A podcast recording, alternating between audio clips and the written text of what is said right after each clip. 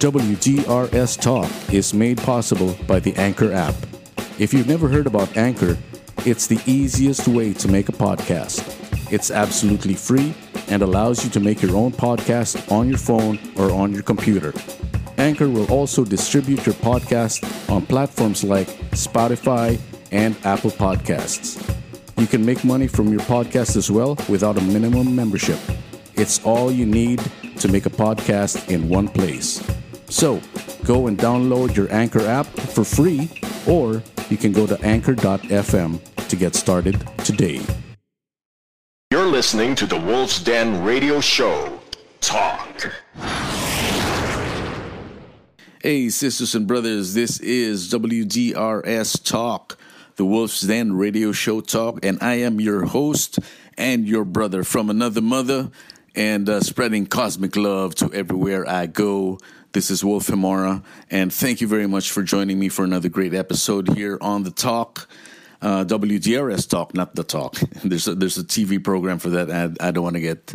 Uh, anyway, WDRS Talk, people. Thank you very much for joining me, and thank you very much for your support. It's going to be a great episode, episode 29.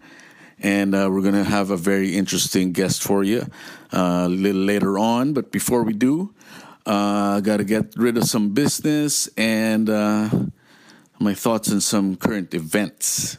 So please, if you are listening on YouTube, please um, uh, subscribe to the channel and please like the episode because all of those things they help a lot with the analytics on the internet and algorithms and all of that juicy stuff that goes on on the internet that we have known nothing about. but anyway, it helps and. Uh, uh, if you're listening on Spotify, do the same thing. Please give it a follow as well as Apple Podcasts. And if you want to uh, show your support uh, monetarily, um, please go to the anchor.fm website or the Anchor app. And uh, you can actually make a donation to the show. Uh, just go to the WDRS Talk page, and there is a support button over there and uh, you can do a monthly donation or just a one-time donation to the show. And it helps a lot. It keeps my equipment up to date and um, and whatever else i need funds for. Um, yeah. And there are, are, a couple of people who are already monthly donors and i appreciate it very much. Thank you very much for doing that. And uh, please yeah don't uh, hesitate to donate to the show um, it always goes to a good cause.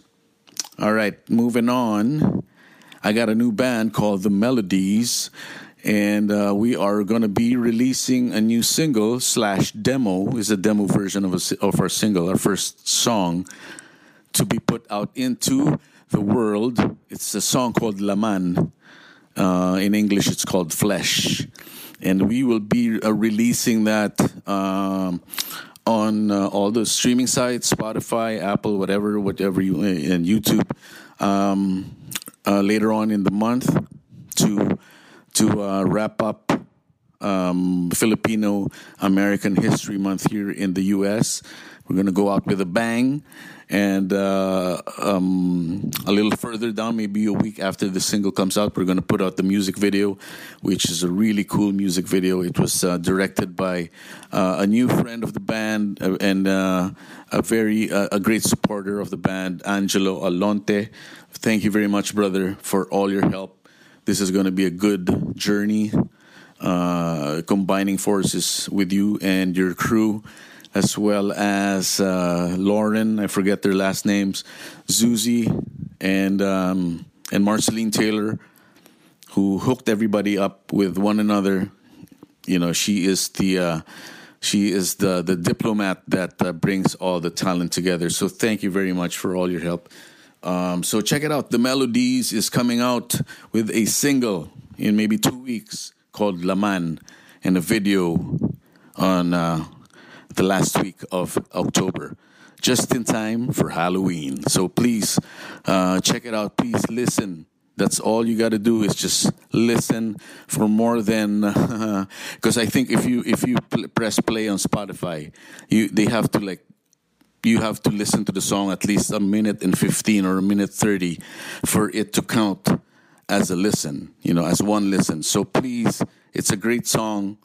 Uh, I wouldn't be I wouldn't be selling it like I'm selling it right now if I didn't believe it in. So so please do that. Um, and uh, check out the melodies and follow us on Instagram uh, at Melodies Official and on Facebook, The Melodies. That's D W E S. All right. Thank you very much for that one. And uh, all right. So episode 29 is going to be uh, Mr. Bo Razon, who is a multi instrumentalist, uh, best known for his percussion work and his guitar work. And um, he was he, he lives mostly in the states now, and uh, most of his life uh, during from the nine, from the early 1970s to now, he's uh, been living mostly in America.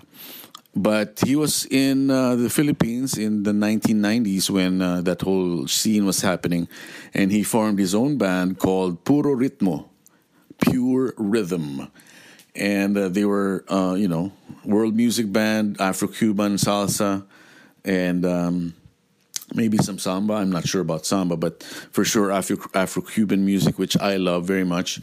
And uh, I got to see him once, only once.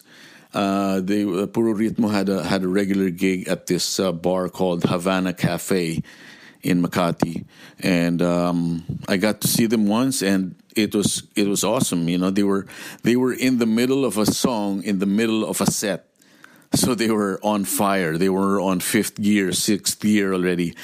And they were just, yeah, it was just happening, man. They were just on fire. And I was like, wow, we have a, we have a band that, that can sound like this, you know? And, um, and a lot of a lot of his bandmates were his students from uh, maybe UST or UP. I'm not sure, but he because he he um, he became a, a, a, a university um, professor and uh, he recruited some of his students to to play music with him in that band. So I was very fortunate to see them at least once, and uh, it wasn't a regular thing because that that club, uh, that bar was was catered for an expat audience, and um, you know, uh, you know, it's not my not my crowd at all. So, uh, but at least at least I got to see him once.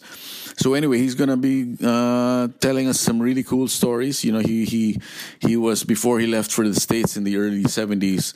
Uh, he was jamming with uh, you know with all of them, with Pepe Smith, with Wally Gonzalez, with Mike Hanopol, Edmund Fortuno, all of them, and he was there. He was one of their buddies, and then he left. I think in seventy one or seventy, and uh, he pretty much grew up. In you know, no, not grew up as a teenager, but but you know, started his adult life in America in the 1970s. So that's a, I can just, I can even, I can't even, I can only imagine what life was like for a rock and roller uh, you know, 20, you know, in his 20s in the 1970s in America. Must have been wild. So yeah, so he has he's got a lot of stories, and we we talk about music a lot and uh, a lot about drums, and uh, so there. I hope you enjoy this one. This is episode 29 on WDRS Talk. This is Mr. Bo Razon. Enjoy. All right, how you doing, sir? Uh, I'm okay. I'm okay. I just had a birthday uh, about ten days ago, so a uh, new orbit for me this oh, year. wow! Yeah. Wait, wait. Sorry, sorry, sorry. Hold on. Okay. Check mic test. Can you can you say something again? Uh, test one two. Mic test one two okay. one two. One two. Mic test one sorry. two. Let's go. There again, please. Yeah, test one, oh, there. two. All right, there we go. One, two. There we go. Okay, now I can hear you. All right, take two. How's the weather there? Is it hot? It's very hot and muggy today. Uh, you know, kind of strange weather. It, yeah, it, where are you? Felt, I'm in the Temecula Valley, which is exactly midway between San Diego and LA. Yeah, yeah, yeah, Not not too far, you know, an hour to LA. yeah. Uh, Well, I'm in Orange County, so it's Oh. the same. It's Yeah. the same thing.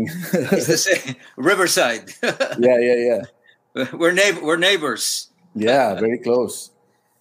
So yeah, oh my god, in Riverside, yeah, it gets hotter there than where I am. Because Yeah. I'm I'm I'm more a little more closer to the coast, so it's You're closer to the coast, right? Yeah. But I I I went uh, last this past weekend. I went to Oceanside. My cousin, uh, her it was her birthday. She had a beach party, a bonfire. So it was really nice, you know. Oh, and you had a birthday too, right? Happy birthday. Oh, thank you. Yeah, about ten days ago. And Yeah, yeah, I yeah. Got a new orbit going on. Yeah. They just- of, they just keep oceans, coming. Yeah, they just keep coming. Can't stop it, right? Yeah, I just I just turned uh, 50 this year, Wow. so that's a milestone there. Wow, you're a young man. you're, you're, I mean, how should I say? You're still a young man, uh, yeah. baby. Um, speaking of Oceanside, my my parents used to live there, so I would go there almost every weekend. Uh, not not not not now any not not anymore, but I used to go there every weekend in uh, Oceanside. Not in the not in the coastal But part in, of it, inland. inland. Yeah, yeah. I think it was uh, Douglas Avenue, that big avenue that you go into, and Yeah, then that, uh, yeah. Oceanside is like 40 minutes, maybe 30 minutes without traffic. But the problem is, I think that's I think it's 76. There's traffic lights from the 15 Oh. from the 15 to the coast. It's not exactly a expressway. Oh, you know, oh, there's okay. Yeah, light. yeah. Seventy six. Yeah, that's all. 76, lights. yeah, all traffic lights. Bummer, man. So, so do you pass Fallbrook? You've passed yeah, Fallbrook, yeah. right? Pa- I yeah. passed Fallbrook. There's a Yeah. shortcut over the mountain, but you need the ID. Oh, Oh, okay. You, you have to go through Pendle, Pendleton. Oh, okay. Wow.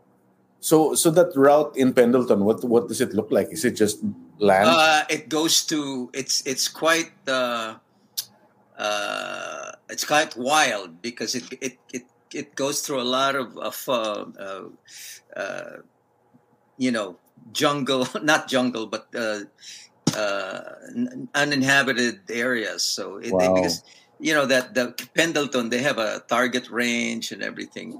Oh, yeah. So they they use Yeah. that for training. You know. Yeah. Yeah, to the listeners, Camp Pendleton is a is is I think one of the hugest bases in the in the states. When, And, uh, marine, marine, the Marines, base, yeah. Marine bases, and they pretty much before if there was, I guess if there was an emergency or if there or if there was a, a war happening, they would deploy from there. Right. That is their deployment spot. In World War II. Uh, Yeah, In, in fact, when they have uh, practice, sometimes when they're practicing, we can hear we can hear the uh, yeah, the art- yeah, art- artillery. You know, yeah. We, I would be.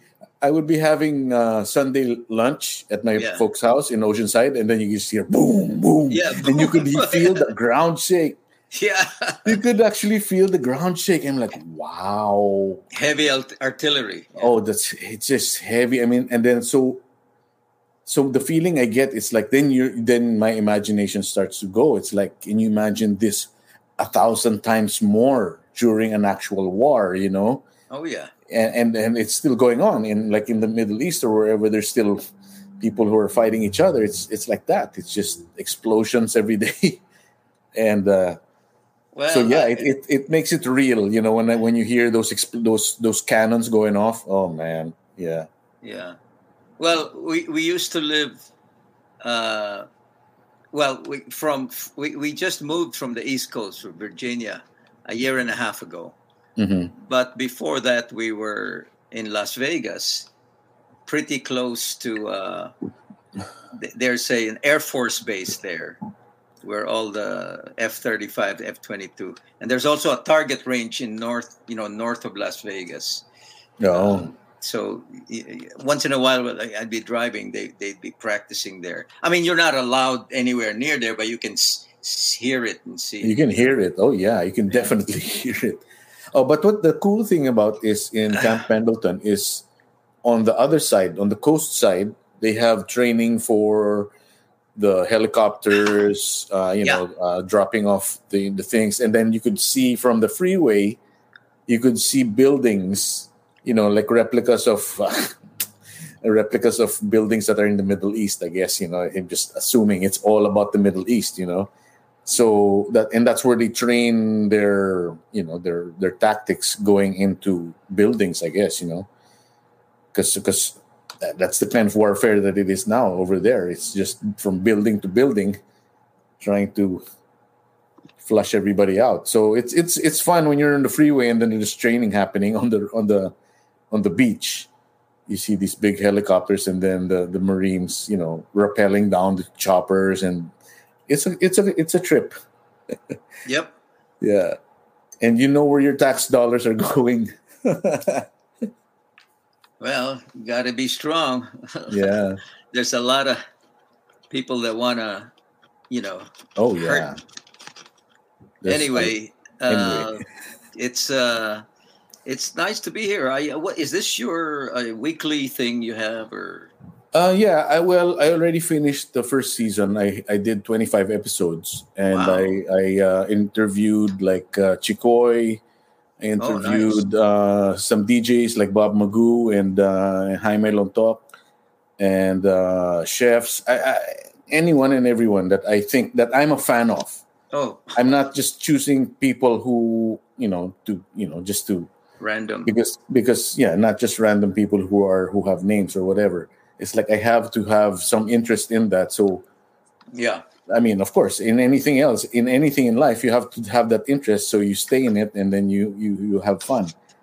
So this absolutely. is so you're part of the second season. I already have like i think you're the seventh that's going to be in the can and i'm i'm just uh just shopping around for sponsors and then i can i can release the second season which is weekly a weekly episode So you'll, uh, I, yeah, I mean, you'll send a link on- once it's out. Oh, can- yeah, you'll know. see it. I'll know. you'll know Okay. I, I i i i do a media uh, social media blast for everything so you'll know when it's out yeah Yeah, because I, you know, I, I want my, I'll invite some friends and Oh yeah, yeah, and know. that's for your that's for your you know your uh, what you call that your reference. So people you you have another link that you can put in. You know, right, right. yeah. So anyway, let's get to it. I wanna. I always um I always start the interviews uh, telling the people how I experience them. You know my Yeah. experience with them. So uh, to be honest, I only saw you once, and it was in passing. But I remember being like, "Whoa!" You know, it, and it was in uh, Club Havana, Club Havana, Um, in Cafe, Cafe Havana. Ah, yeah. Cafe Cafe Havana in uh, in the new Glorietta. I mean the new Greenbelt. It was new at the oh, time. Yeah, You know, yeah, yeah. it was a great location, but Yeah. somehow I- uh, somehow that that that bar, you know, had a reputation of of uh, being a little uh, sleazy at times. But you were But- playing.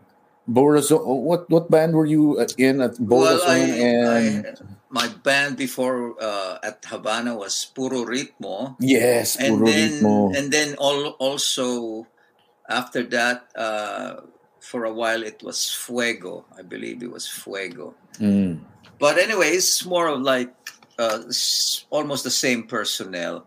It it, uh, it was comprised of uh, mostly some of my students because I taught yeah.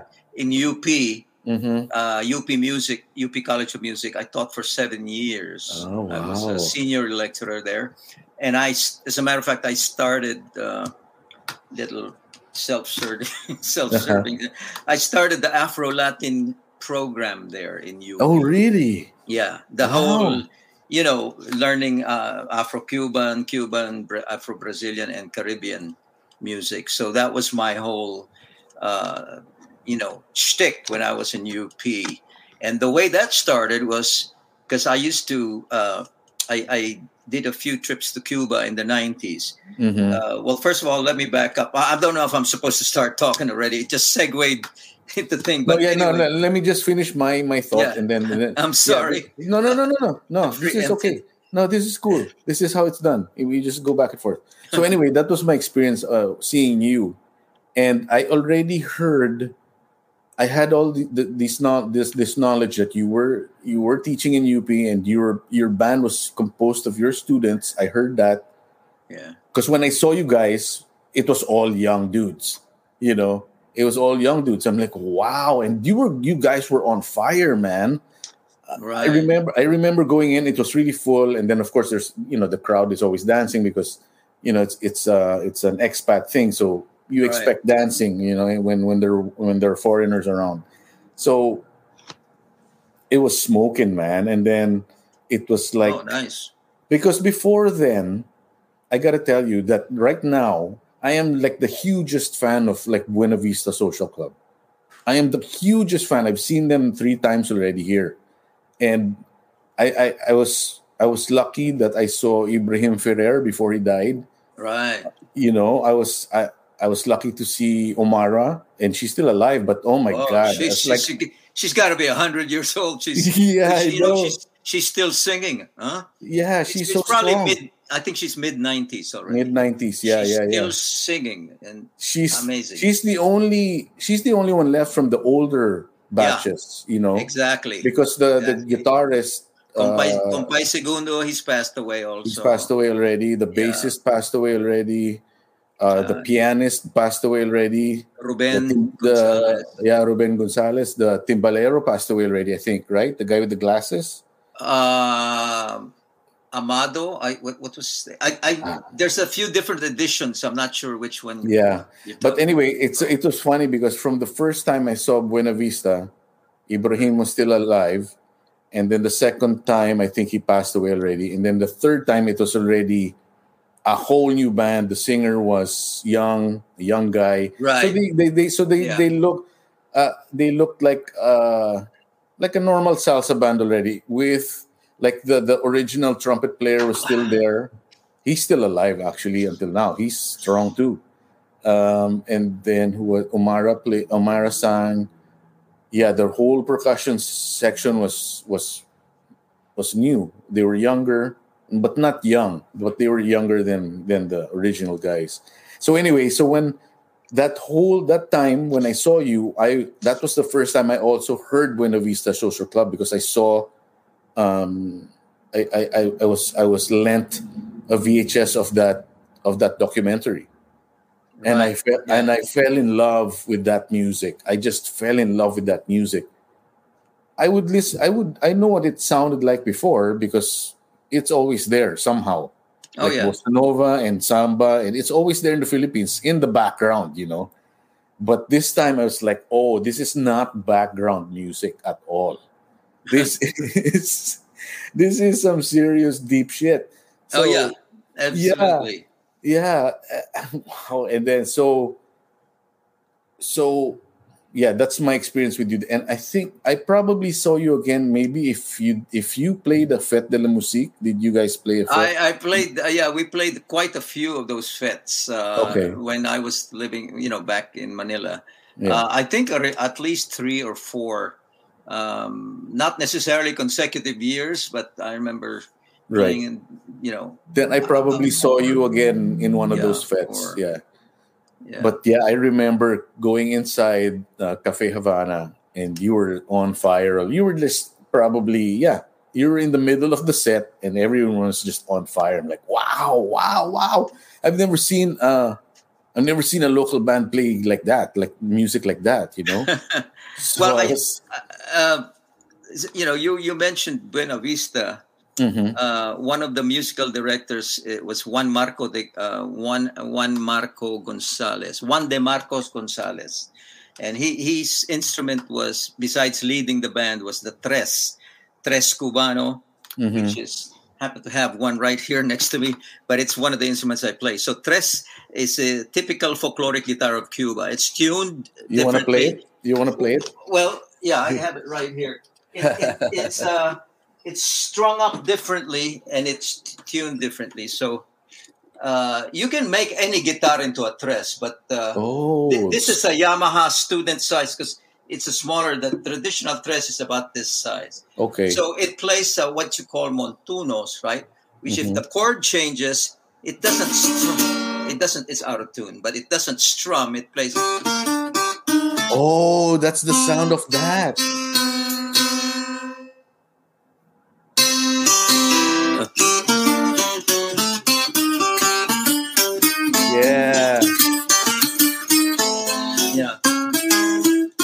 You know.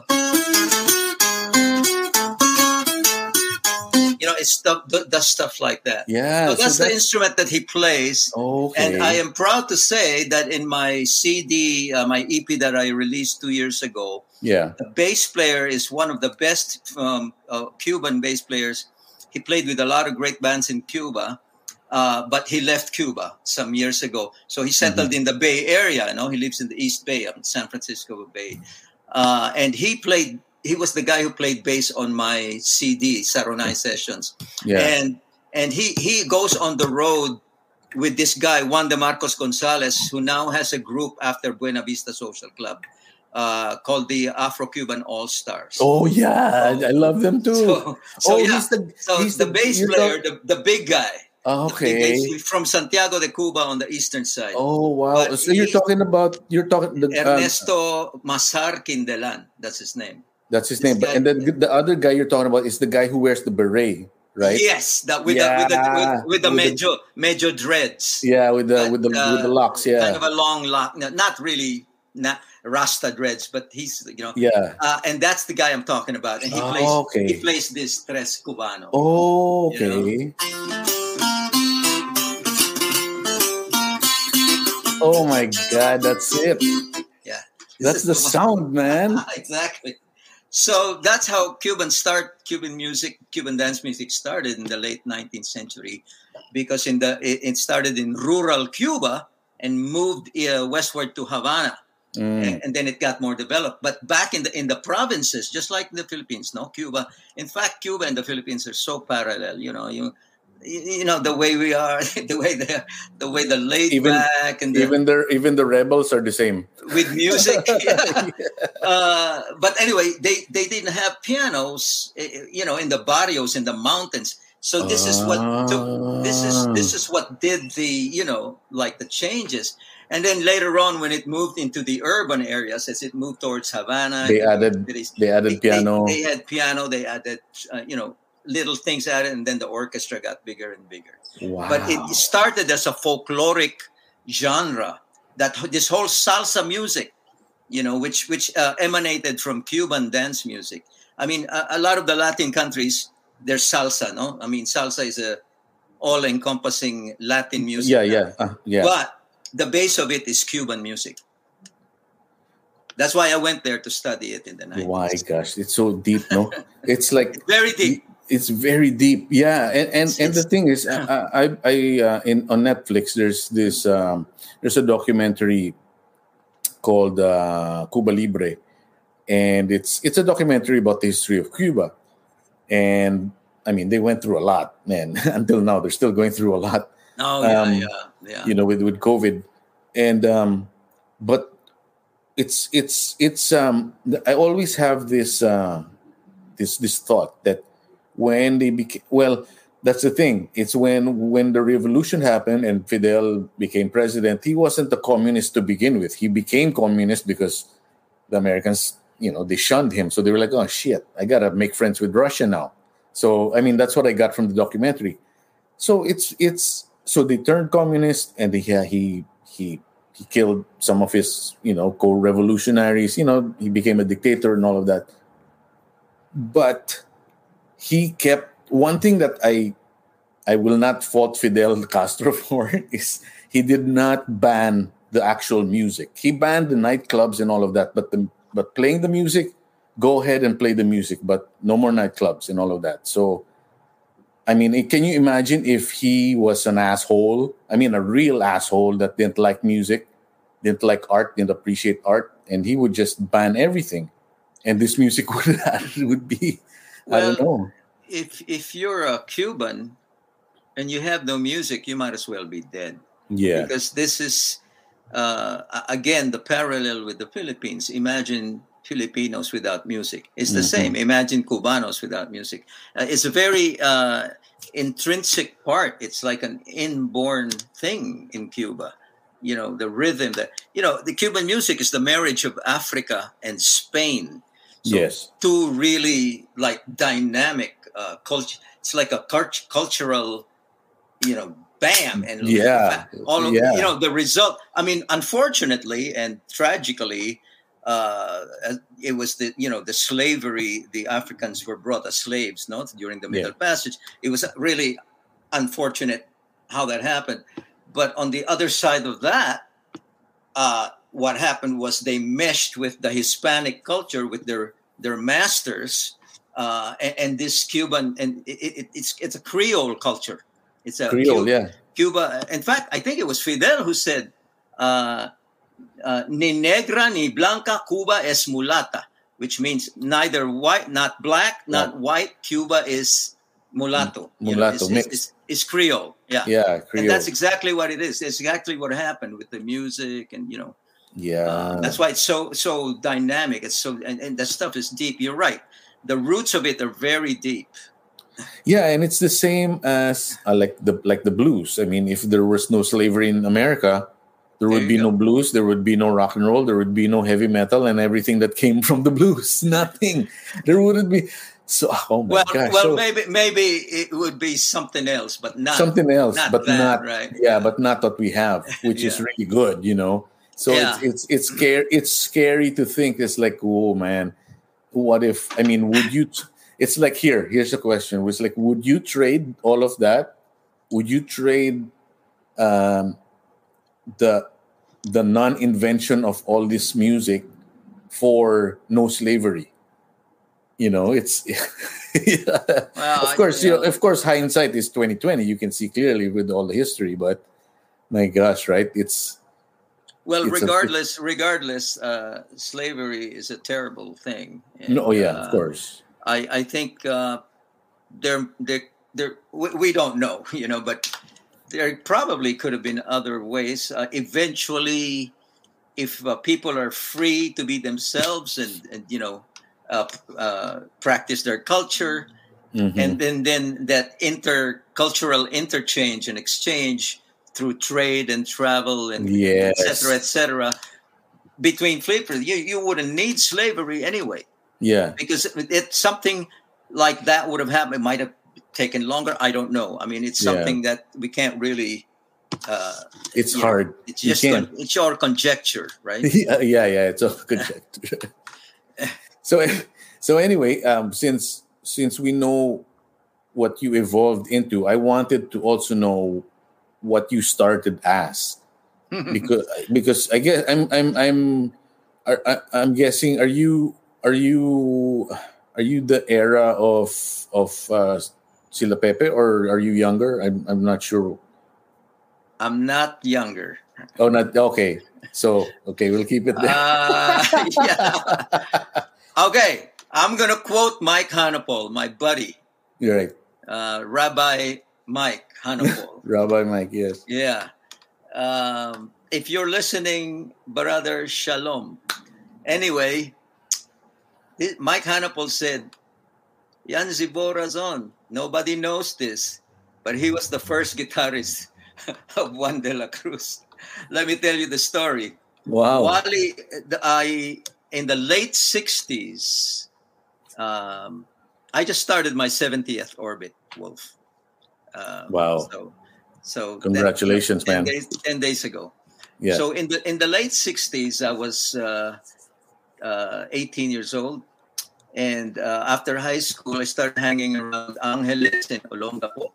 Mm. Uh, but first, I went to the States to finish my high school a year and a half. And then 1969, uh, winter of 69, I came back to the Philippines, no? Or, or maybe January 1970. And then I, I, had, I was hanging around Sila Pepe and Mike. We used to go on base to Clark Air Base and, you know, do this Yeah. and that and the other. And, you know, I had a girlfriend on base there and daughter of an Air Force captain. Nice. and, and and Jimmy Joseph, who lives right in our area too. I don't know if you remember, you know him, but Jimmy, Jimmy- Joseph no, I don't know. Jimmy Joseph is the younger brother of Johnny Midnight. You remember Johnny Oh, Midnight? I know Johnny Midnight. Yeah. Syr- Syrian Filipino. Syrian. Oh, there's Syrian Syrians, Filipinos. They're Sy- no, Oh. Syrian, Spanish, Filipino. Of course, Okay. born in Philippines. But they're the Joseph family. Uh, you must know Ralphie, jo- Ralph Joseph, and uh, some of them died already, Mikey Joseph. But anyway, Mhm. uh, Jimmy Joseph was also hanging around at the same time. He was a vocalist, and uh, we we Pepe and we used to jam. Bing Labrador was also there. Uh, Mike Hanopol. So anyway, they wanted to get something together uh, because the jams were really, really something, man. I mean, this Yeah. was like an era of. Uh, by the way, I had just come back from the states because I went to junior, uh, my junior year and half of my senior year in Baltimore, Maryland. Okay, Okay. Yeah. so from I left when I was 15. I came back when I was uh, 17, turning 18. But Mm. while I was in Baltimore, I saw all my heroes. I saw Jimi Hendrix live. I saw Cream. Oh, I saw uh, Al Kooper with Mike Bloomfield and uh, uh, live at the at the Baltimore Civic Center. Uh, and, you know, I, I saw a, a Jeff Beck group. He just hired a new singer, a young guy nobody knew who he was, whose name was Rod Stewart. Oh my. God. That, that was he played. That was the Truth. That Truth album the Truth album, yeah. era. Yeah. So I saw all these people live. Um, uh, who else did I know? Not the small faces. But then, uh, right before I left the States that time, I saw this concert. My, my buddies were saying, hey, man, you got to come. We got to come see The Who. I was a big fan of The Who. You know, oh, the Who. yeah. They're they're playing. There is two town, you know, twenty miles away, Columbia, Maryland, Merriweather Pavilion. I'll never forget this. But they have an opening act. I said, yeah. I never heard of this opening act. Uh, Who's the opening act? Led Zeppelin. Oh my God. Okay, Are you now kidding Wolf, me? Wolf. I'm not shitting you, man. Shit. Now pare. I'm I'm sitting there. The ticket was like four dollars and seventy five cents. God damn.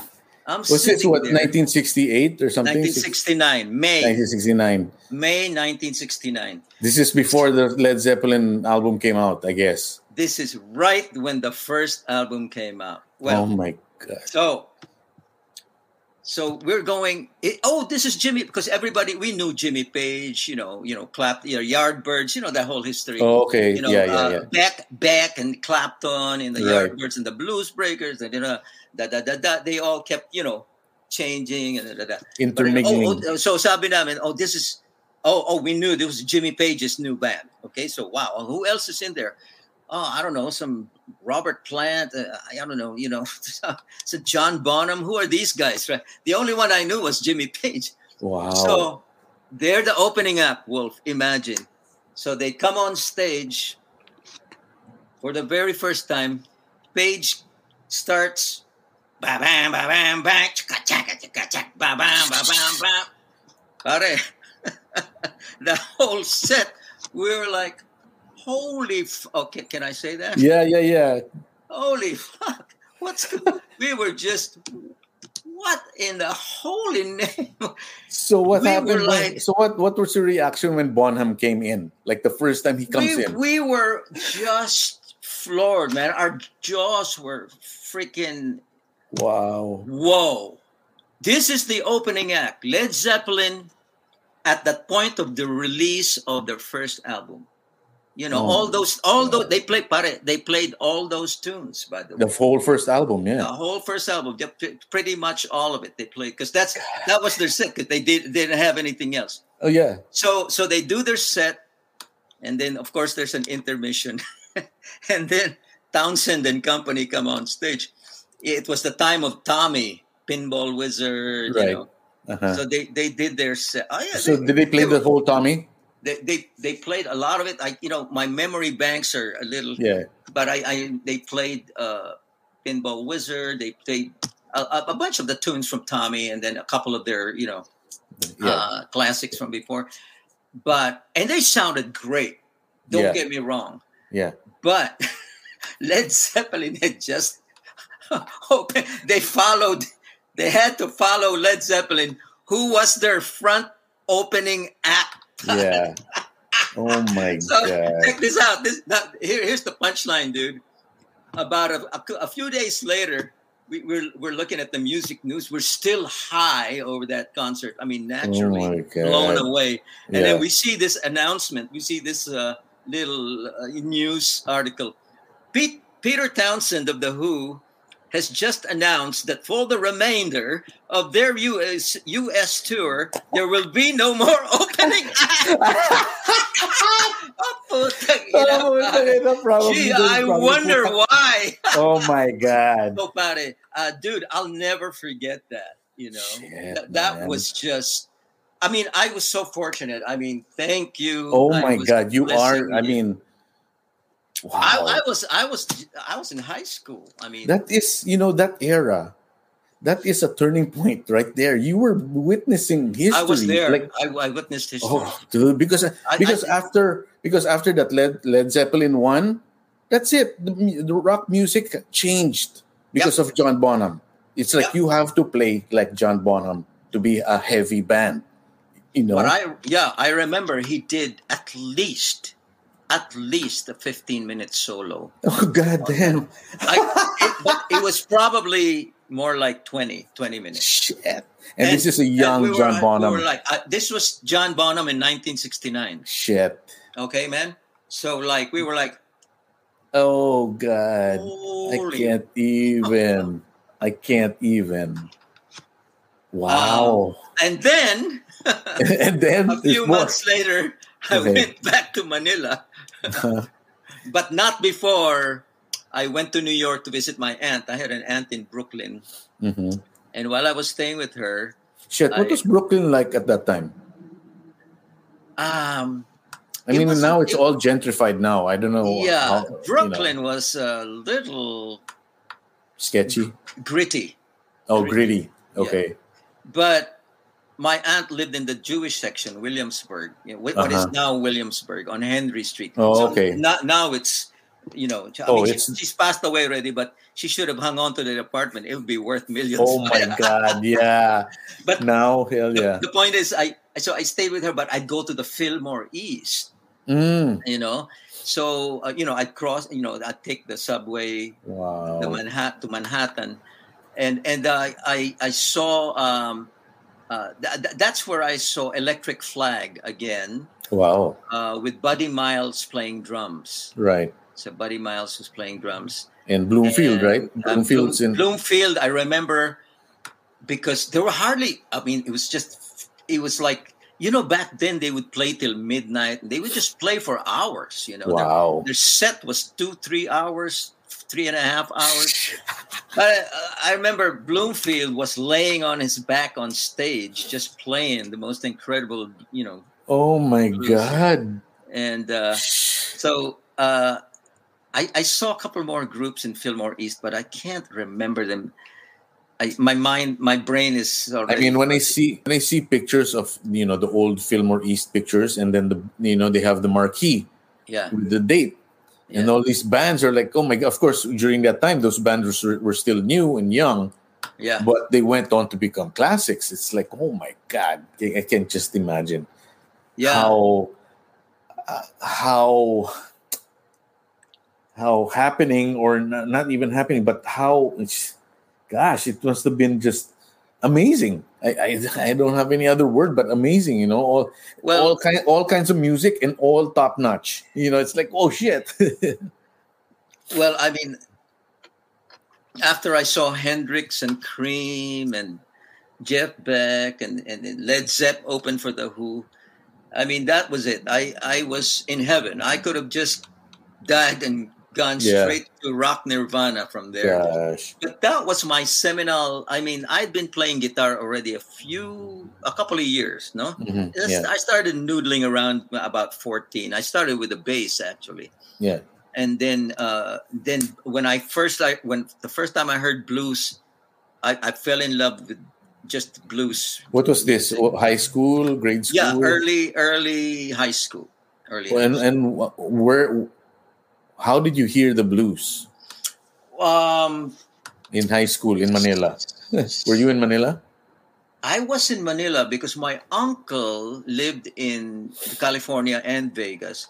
He would come visit us from the states, Mm. and bring records. Ah. And he was a big R and B. You know, he could sing and play. In fact, he gave me my first guitar when I was like eleven. Uh, but he would bring records. So you know, I I heard BB King. I was thirteen years old in Manila. Wow. He, he would he would bring these records. Uh, um, uh, oh man, I'm, I'm just trying to.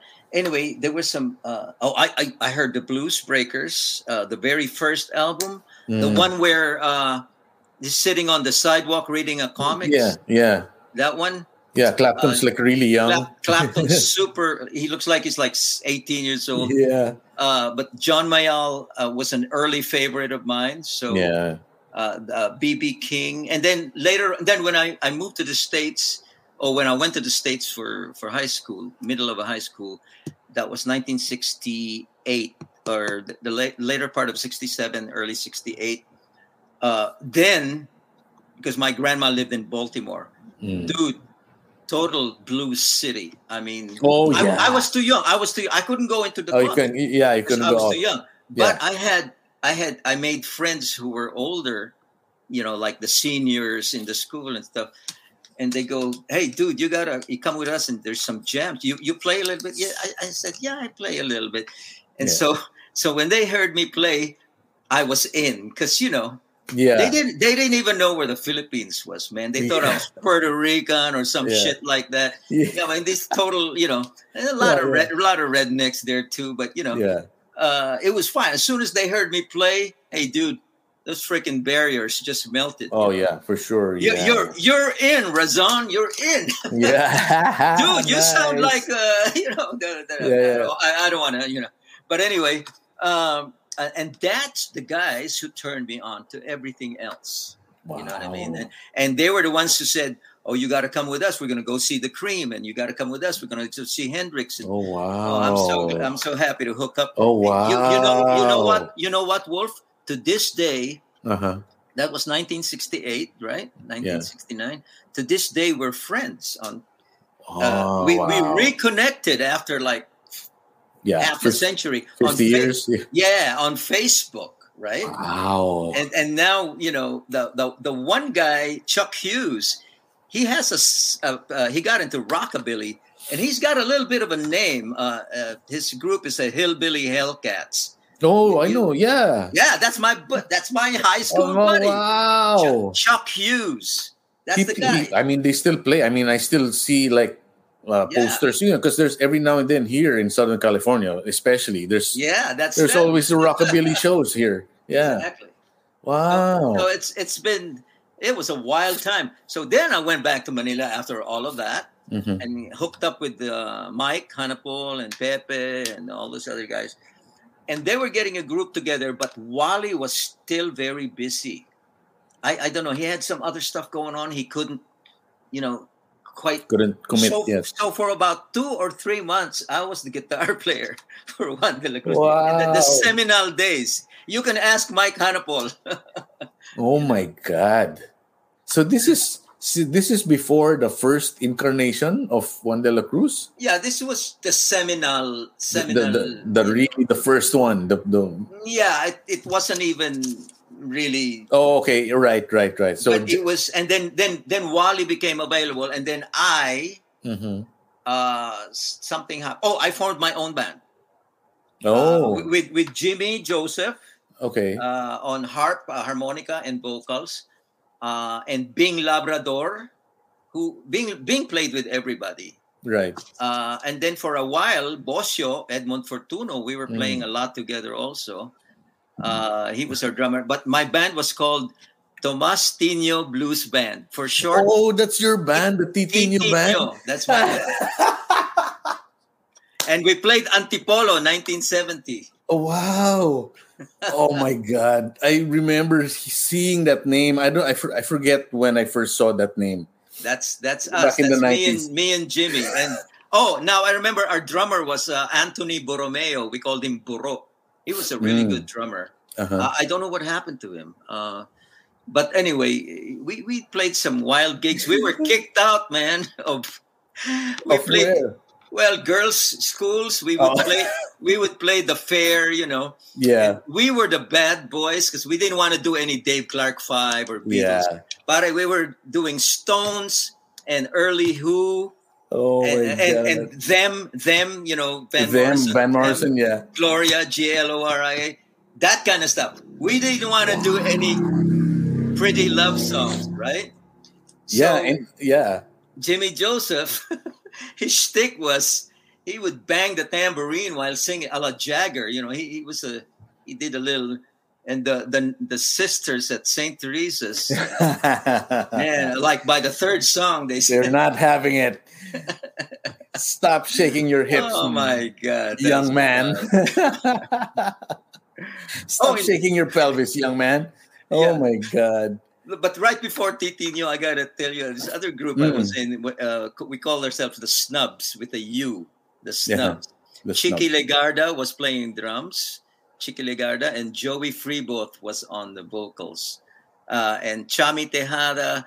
These were all some La Salle and San Beda boys, you know, Mm, uh, buddy, buddies of mine. But that the bad boy image started then, and then it moved on to the to Titino, Titinho bad. Tomas Tino. Would Tomas Titinho. the full? But you know what, dude? After I went back, and then uh, after Antipolo, right before martial law, I, I Mm, Yeah. I went back to San Francisco, and then that's how I stayed a long time. But when I, but later on in the seventies, I heard somebody co-opted the name.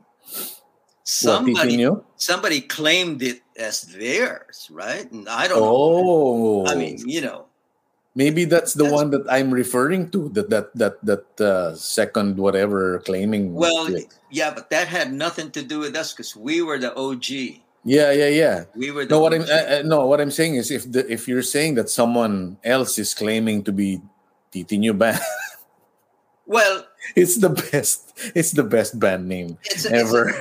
well, it, it, was a, it was a, whoever did that. It, it's, Yeah. it's not It's I mean, not there- them. There's, Yeah, there's no law against that, but we were the first. Right, We were the. OG. We were the original. yeah. And you And- came and up with we the did, name. We didn't pass it on to you know when we we didn't Yeah, pass when it on to anybody else. yeah, when you They broke just- up, you broke up. That's it. We broke up. We broke up. People left. You know, Jimmy and I went to San Francisco basically, and then you know, So, what was it like? Uh, tell me about that Antipolo um, show because it's a very. I mean, it's already all those all those uh, events from that era. They're So all the- myth, they're all myth, mythological already at this point. So it would well, I, be I, I think we nice were to uh, past the statute of uh, limitations. I don't want to uh, incriminate myself. no, no, but but I mean, I I mean, didn't what really- I mean, what was it like? Was it uh, uh, uh was it the three day thing? Was it an overnight? It was a weekend So- thing. Uh, oh, weekend thing. So like Woodstock talaga. Woodstock talaga. I mean, I have never seen. It, it was just a uh, quite. It, I'll tell you, the first word that comes to my mind, Wolf, is surreal, surrealistic.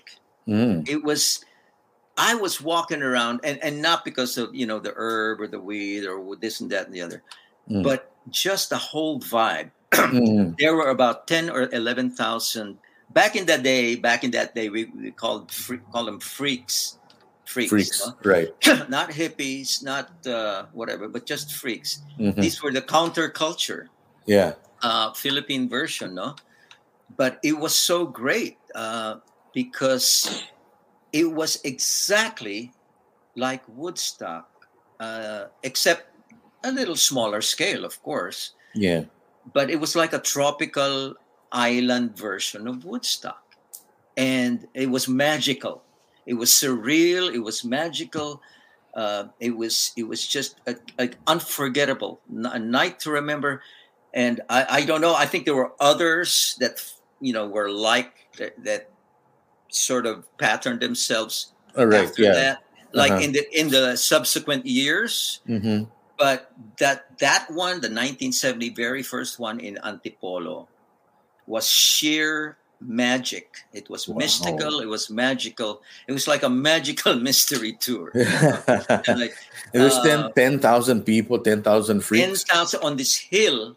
I don't even remember where it was in Antipolo, but Yeah. it, it was magical because the the, the puesto, no, the, the the spot, hmm you could you could look and see the whole down below into the lights of Manila. No, it was it's, it had a view. Oh and wow! so they set, up, they okay. set up the stage right in the middle, and all these people were were around there. And I remember, I I remember playing at least getting on stage at least twice, because Mm. first it was uh, our respective bands, no, uh, Zero History. Oh no, not Zero History. Uh, Juan de la Cruz. I'm not even sure if it, they were Juan de la Cruz or Zero History back then. I know Pepe must have played four or five times that night. I, I think I played at least twice or maybe three times, and then I jammed with some more. Because back in the day, we were just all jamming with each other, no? yeah. We uh-huh. had our own. We had our own bands, no? Yeah. Titino, Juan de la Cruz, yeah. um, uh, you know, this and that and the other. Uh, Vic Naldo, I remember from Olongapo. He was also uh, in one of the bands. But then after our own band sets, we'd like uh, combine with another band and have a special, you know, guest, you know, kind of band jam, and Yeah. and then and then we'd jam with somebody else. So it was it was a it's a, it's a really fun night. And in fact, I remember we played "Sympathy for the Devil" because that's one of one of our signature songs.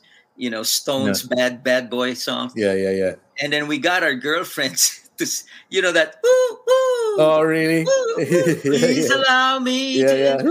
We got, we got our girlfriends. I don't, I'm not going to mention their names, Yeah. Yeah. Yeah. but uh, they were from AS and Sangley and Oh my Clark. god! I mean, it must have been exciting for them, you know. I mean, you know, well, yeah, they, yeah. they got to go on stage and sing backup for a rock band, you know. you know. But so- then, wait a minute. So that came out 1970, yeah, and the movie hadn't come. The movie hadn't come out yet, right? You, was this all Well, no, it was after the you uh, the after the movie came out? I don't know about the movie, but it was after Of course, yeah, the festival, yeah. the festival. How It- did okay? So how did when was the uh, when was the festival? Late '69, right? like, uh, In- in summer of '69 In New York, right? in New York? yeah. Yeah. Okay. So Antipolo was winter or December 1970. 1970. I remember that because there were, it was nice. It was. a Oh yeah, it was cold chill in, in. Antipolo. There, yeah. there were bonfires, man, and people walking around with blankets. You know, oh, course. oh, nice. Uh, and then I remember uh, some uh, G, uh, agents trying to infiltrate. Agent provocateurs. they were trying to infiltrate, but they got they got shouted down, man. You know. Oh, yeah. hell out of here, you know. But uh, so how yeah. did you? How did the Philippines? How did you guys know about Woodstock? I want. I yeah, because I have no idea. I mean, was it in the papers in the Philippines, Well, or did you see I- it? when Woodstock happened, I was still in the U.S. Right. I, I was right before I left back for Manila. So that uh, I, I saw Led Zepp open for the Who in May of '69, Uh huh. and then Woodstock happened. Was it August? August. Yeah. Uh, yeah, July or August. August. A couple, a couple of months later, no, Yeah. a few months later. So I I left. I think I believe I came back to Manila in October or November of of '69. Mm. um i think no no wait a minute no oh yeah yeah yeah it, was anyway it was win it's right before winter i came back to manila so woodstock the festival had already happened Right. um so well I, so i knew about it you know it was all over the news and but but the movie i'm not sure when it came out The because the movie came out in '71, I think. The okay year I so born. antipolo antipolo was uh before the movie Before the movie, yeah. yeah but so so uh, so that's very interesting to me that's why i ask you how how the filipinos knew about woodstock because they had their own before even the movie came out because they didn't know what happened in woodstock i mean, well, I mean, the, the there was news- no i mean news yeah but and then just news clippings and the newspaper and then and then shots Yeah. in the in, in- on on the news reporting but not the whole movie which is a three hour epic you know But here's here's what's going on. Here's what was going. You know this. right Is, you know what, Wolf? Thank you, man. Th- This is great because I haven't even thought about this stuff in, in decades. And this is what happened. man. Yeah. Uh, early 60s, mid 60s, Vietnam, right? Mm-hmm. Really getting heavy, late 60s, early 70s. Well, guess what? Clark Air Base and Subic were still were there, right? Yeah, in we're there. Yeah. So you got all these GIs to and these Air Force flyboys and all these, you know, Marines and sailors and Navy up in Olongapo in Subic. Uh, you got these Air Force guys uh, flying in and out of the, the, the states to th- their their stop off point uh, was uh, Clark and Subic. Yeah. So before they went to Nam, right? I mean, Yeah. they, right. they had to, and then and then a lot of them R and R from Vietnam. They would R and R in Clark and In Subic, Clark, yeah. Angeles in Olongapo, Oh my for god. obvious reasons. Yeah. Well, we made a lot of friends. Pepe, because he's Tisoy, you know, like me, Miss Tisong Hilaw. yeah. We would we would uh we would hang out with these with these dudes, you know. Oh So wow. as, as early as you know like 63 64 but, but but we always got because we got beatles records even in the early 60s we we didn't get the Capitol usa we got the emi parlophone 45s in manila oh yeah, yeah, So- yeah. so we got you know we got it straight from europe because we're right in the middle and we got it from the other side no Right. so Yeah. it, it was already filtering in, and um, and then it came to a head when when flower power and the whole counterculture thing started going off, right Yeah. in the U.S. and in Europe. Well, it, it didn't. There was no not no lapse. I mean, Manila picked it up. It, Really? because, of the exchange, Wow. constant exchange and it from- just spread. It just from spread. the, the from the GI from the dudes in in in Clark and Subic yeah. going back and forth, uh, you know, bringing records and the, you know the, the, the posters, and, and and plus you know it was kind of in the news. There were magazines, Yeah. uh, and then you know, and then and then some of the locals, some of the Filipinos, were going also in and out, no, in in during that time. Uh, and so we got all the music. We were we were constantly updated. So it it it was a matter of time uh, before Antipolo Woodstock. We call it Woodstick because it's like a like a small Woodstock, no. wood stick. So we you know naman the Pinoys yeah, yeah, yeah. the puns, you know. Yeah. Woodstick. So anyway, uh, it was just a matter of time because, uh, well, I mean, it's sort of natural. I mean, Woodstock happened in summer of '69. Take about a year, year and a half, and then, you know, The- the- In the you know, Philippines, yeah, Manila could, you know. Yeah, But but but the we were constantly updated. I mean, Deep Purple, you name it. You know what I mean? Mm, all yeah. of the all of the groups, the psychedelic thing. We we were Manila. Manila was right on top of it. Oh, the other thing was uh, cats from AS and Sangley and Brent and and Clark. You know, they'd be bringing records. Oh yeah, They, they, they'd be in and out of the country. So wow. so it was. So that's uh, this. That's the connection. That's the foreign connection. All everyone who was an expat yeah. who who, who studied in IS and uh, you know stuff like that. I guess. Yeah, yeah. I mean, if you look, just look at the map. It's like a, a gateway, right? Oh, yeah, yeah, like yeah, in yeah. the middle in the uh, Pacific and then Asia, and it's like That's that's why in in in, uh, in the course of my interviews, and um and the one reason why I'm doing is doing this is that so that that era of yours. or- And whatever era I, the people I'm interviewing in, they, they- it needs to be not. It needs to be remembered. It needs to be acknowledged that it happened, you know, because it did happen, and that's a significant thing. yeah, you, I, my mind is being blown away because the the Philippines they made their own Woodstock a year after the actual Woodstock, before the movie Woodstock. So they didn't know what really happened because the the movie wasn't out yet. So they made their own. It's like it's such a Filipino thing to get something an influence from here and there and then make our own. And then I mean it was successful. Ten thousand people. I mean you can't Oh, it was a huge. you can't success. you cannot get a local gig now for with 10,000 people with local bands no maybe you know journey yes but local bands is n- no.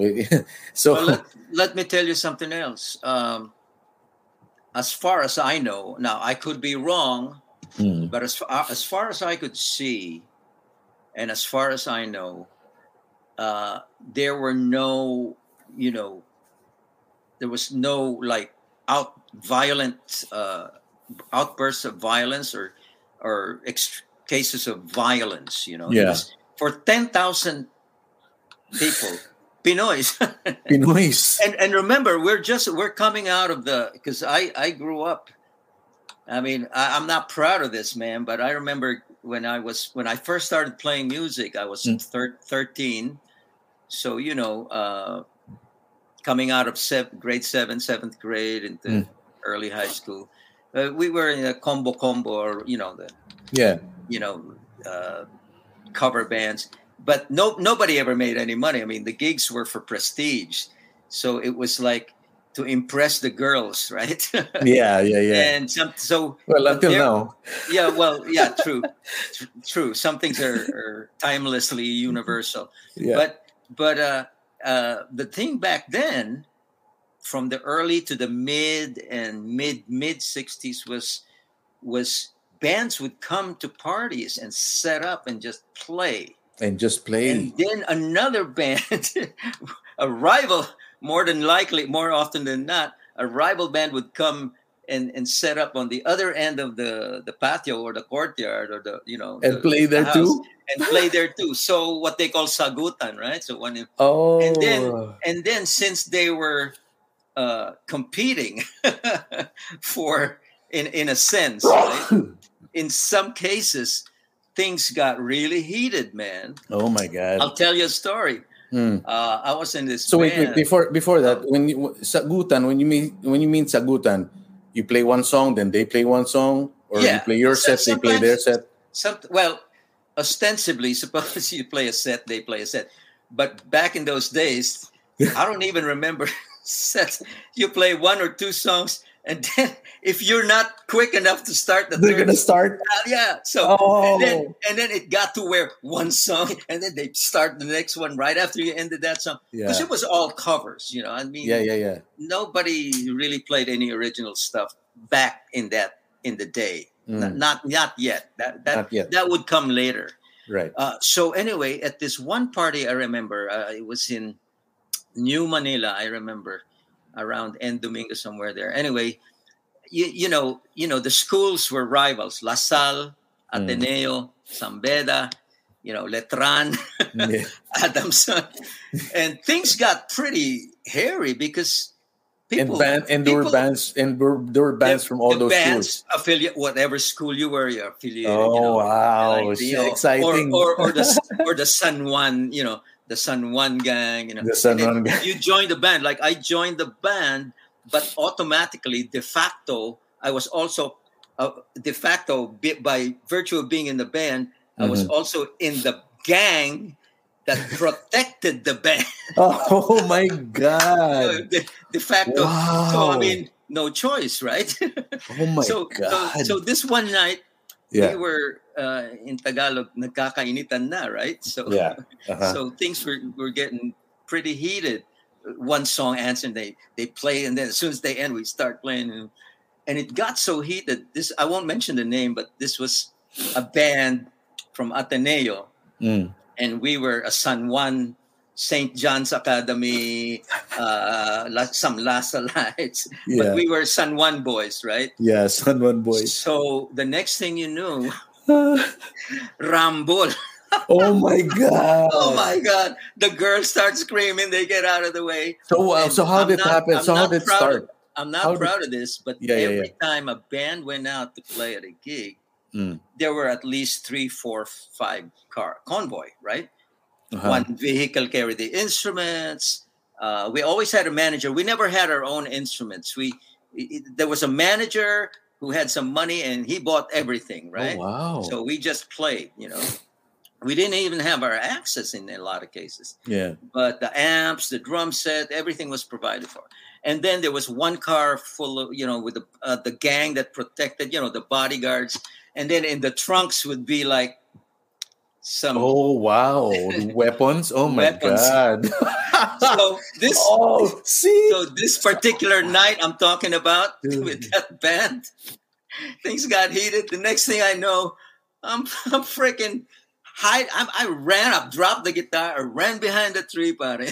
I'm Oh. flipping these freaking bullets are whizzing past oh me. shit! They were Holy firing shit. guns. Yeah, that. Oh I mean, this was commonplace. Okay, this oh, is. I'm talking about an era that I don't think the the young uh, younger people are too sh- aware dude, of this. I didn't know. I have. This is the Oh, first time I'm hearing Yeah. of this. So this is We're- fucking amazing. I, I mean, for for purposes, I'm not going to mention the name. Of course, yeah, yeah, yeah. I mean, we don't need names. But I I'm- mean, the I'm- situation is is, is amazing I'm, already. I'm telling you, it was happening. That's how God we damn. never went out to play at a party or or you know whatever without the entourage of of security yeah, and and armory. and armory. yeah, I remember. Oh my god! just to show you when uh, this was. You know that where Green Hills, La Salle is, you know that whole Ortigas. Mhm. The only thing standing there was Green Hills, La Salle. La Salle, everything right? else, everything else was Green Hills. Lit- no, was- literally green Green Hills. or in Tagalog, Talahib. Yeah, Talahib, yeah, yeah. So that and we used to drag race because it was nothing uh, or just or imagine Ortigas like in the mid 60s there's nobody there's no traffic in Manila. And this is this is the whole Ortigas Avenue from from EDSA all the way to Gilmore.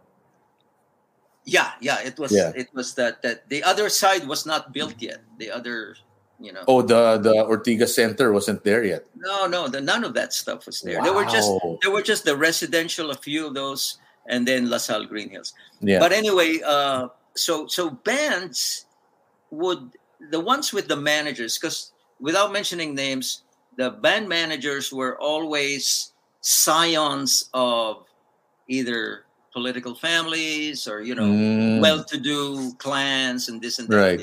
Okay, so that's all I'm gonna say. Yeah. But so it was the well-equipped in many levels. yeah.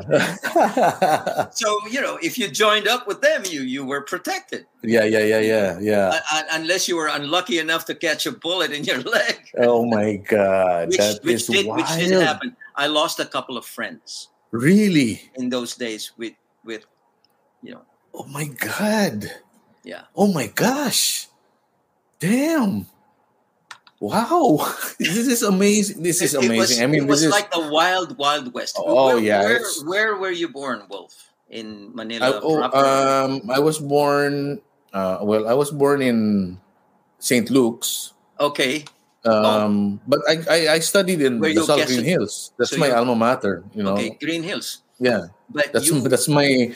I mean, it's funny that you that you mentioned the San Juan boys because we ourselves, when Razorback Wolfgang, we were starting out, we all hung out together, just like you guys and Pepe. We were the ones who hung out. yeah. Uh, Wolfgang, you guys were the next gen. yeah. right? And from we were the group. We were actually a group of friends. Actually, at the time, you know, when things Yeah. are simpler when you're younger, right? Everyone's still friends Exactly. and, and no girlfriends yet, no wives, no families. So uh, our our our home base was uh, the Ortigas residence. That was the home base of both bands. We would hang out there and all of that. And uh, and then you had uh, Jaime Lontok and his family who were in uh, in Little Baguio. You know, uh, uh, I don't know if you know Jaime. He's uh, the Gaucho, the DJ Gaucho, and all of that. But anyway, that that that was our our our thing, our, our group, because most of the other members, um, a lot of them, uh, well, half of them lived in the south. So we were like more, you know, and then we, we we they actually we would call themselves they well Miguel and them we would they would call us the San Juan Boys Club. So Yeah. I mean, when you mention San Juan Boys, I'm like, yeah, I know what you're talking about. So these were probably like the, the titos and in some cases the dads. yeah, of- of- yeah, of- yeah. yeah. Because we're about, uh, I guess we're about oh, nearly, oh, we're about 20 years apart, right? Yeah, 20 years. That's Yeah. almost one generation. Yeah. Almost. Not Yeah. Not quite, not quite. so, yeah. wow. So, when did that I- stop? When when people started getting killed, did that stop? well, I mean, uh, unfortunately, a few people got killed. God damn. But here's some very interesting one around, I want to say 67, 60, when uh, the, the counter, you know, the whole flower power thing started coming in from abroad. Yeah. And then you, you and then you had people started smoking weed and not getting drunk so much right. uh, and popping pills. When when weed came in, things slowed down and things sort of got pacified. oh, okay. And th- and things things got mellow. Yeah. So the culmination of which was um, Antipolo. I mean, to get ten thousand, Mm. you know, Pinoy freaks with, with all peace and love vibes. Seriously, I mean, there were there were people ripping off their clothes and no, you know. of Wow. course, They there's, there's this one incident. I, I was on stage, and all of a sudden, I see this this woman. You know, she's just grooving to the music, and she's really getting into it. The next thing you know, she's feeling so good. She rips off all her clothes, man, and just starts dancing. The Yeah. next thing you know, there's like a line of guys like chasing her down the gully, and I'm Oh going, my but you know, not not in a not in a. I mean, I, I I don't know. I, I don't want to make light of it that she might have been in trouble, but Yeah, yeah, yeah. I, I didn't hear anything after that that something untoward happened. It was just yeah. it was just like a mellow thing. It was just I don't know. It was just Well, I'm sure. I'm sure there were other people there to defend her if there was ever, oh, oh absolutely You know. sure, yeah. you know. But it, but but that's how natural and mellow the vibes were that night. That people Wow. you know, the free expression uh no no there, there there were some the man was there and he Yeah. tried he tried to cause some shit but but there were too many freaks right Too many freaks. Yeah, so Too much just- love. they just too much there was just too much love they got out loved man Oh, I love that, dude. They got You know. out loved. yeah Man. So see, this is so important. See, now the now we know whoever's going to hear this, and I hope a lot of people are listening to this. I mean, eventually, you know, when they when they this comes out, is that we had our own Woodstock. We had our own Peace and Love Festival. Ten thousand Filipinos who did not fight. yeah Yeah. That's that is unheard of. yeah well let, I mean, let alone 50, I- P, 50 Filipinos right now in the same room. They're gonna fight. Someone's gonna fight in there for sure. well I'm, You hopefully know. hopefully not yeah, hopefully hopefully not. But I mean, I mean, I'm, I'm just, I'm just comparing the times where, of course, now you know, not everybody's on weed. You know, so, so Well, So times, are, not- times are different too. You know, Exactly, yeah. Uh, We didn't have cell phones. We didn't have social media Yeah. We just it was it was a it was a different uh, vibe altogether. It was just uh, you know I kind of miss it actually. yeah, I 'Cause bet. Right now, there's so much tension everywhere. People are wound up, man. You know, Yeah. every, everywhere, everywhere. And you know what? I think, and they're wound up. I think it's a, it's they're winding themselves up. I mean, Yeah. there are there are people who get under your skin, like the former president and whatnot, people like that, and, and not just here but everywhere else. You know, stupid people in in the government or wherever else. But you just have to sometimes just not let it affect you so much because you, know, you gotta you gotta relax, man. you So- gotta you gotta zen it out. You, you gotta zen it out. Yeah, you it's it's it's fine to absorb it, but you gotta let it out. You can't keep it in and make it. You can't be. Uh, you you can't become a bitter person because of it. You know, because it's really. I mean, you know, it, and and that's what I mean. It's like, it's uh, it's. It makes me proud to know that something like that happened my gosh, it's still it to me right now. After I, it's just fresh. The news is just fresh about what Antipolo really was. No one ever really you know, talk, talk to me about what what it was. They they they would say it in passing. Oh yeah, Antipolo it was cool, cool. But Yeah. this is first. This is the first time I'm, I'm I'm hearing that there were ten thousand people, no violence. There were agent provocateurs that were outloved. I mean, it's something Yeah. to be proud of. It's something to really be proud of. Yeah, you know, I agree. Uh, You're right. Uh, It, it is, and uh, you know, Wolf. I was going to say that there are uh, there are pictures. Uh, there are some great. Uh, a photographer friend of mine. Oh, I don't know if you know Noni Buencamino. He, he was there. He was our he's our contemporary. Uh, he took some great photographs. Um, uh, this guy Baluyot, who who's no longer with us, he also took the life. And there's also some film. Some people, I, I'm going to try to find out. So, some people took Oh, footage. there's footage. There- There's you know film, not not Yeah, yeah, uh, yeah. not Yeah. video because this Yeah, was yeah, no video yet. yeah, yeah, yeah, yeah, yeah. It was uh, oh Egay Navarro, who's not with us anymore. He passed some years ago, but he took some film, and I'm wondering uh, who has that. I think his uh, his that, wi- is, his widow might have a that is copy. a, that is treasure. That is Yeah. treasure. There's some film. There's some Wow. uh, 16 millimeter. Wow, that is the best. Yeah. So anyway, so like I said, in the course of my interviews with all these older generation, my you know, uh, if you as a well, I I, I I've heard it all. So I have this. I I'm I'm forming. I'm slowly forming this picture of how it was, which I had no idea how it was in your era, your time, not even the late sixties, but even in the seventies, you know. And I, I was, I had, I had interviewed Chico Ipura and also Bobby Balingit, uh, and they're the punk rock guys who came in the late seventies. So I have an idea of what was happening then.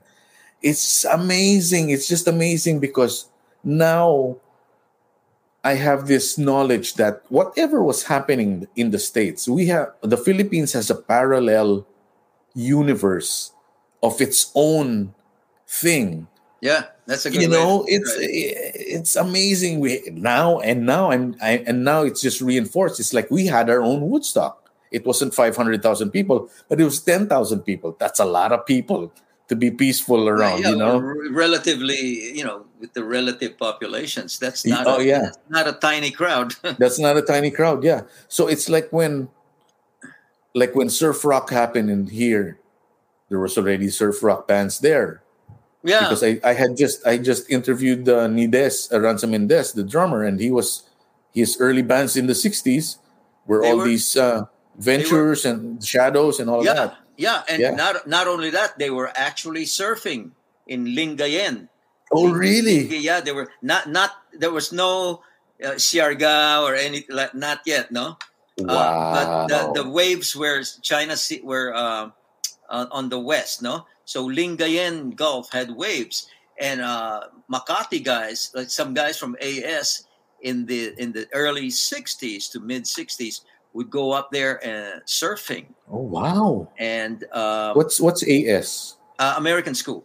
It, Oh, it American it school. became that's what IS was before. Ah, then AS in- became IS. Yeah, in 1970, the year I graduated high school, Mhm. Uh, AS changed their name to IS because Uh, it wasn't fair. All these nationalities and then yeah. American school, no? so it became International School Manila. Oh wow. So Oh, so those Uh, dudes would go up to Lingayen and surf. yes, they would. Shit. They would. See, no one knows this, man. and they No were they were this. they were uh, there were DJs who were surfing, Uh-huh. DJs for uh, Boss Radio.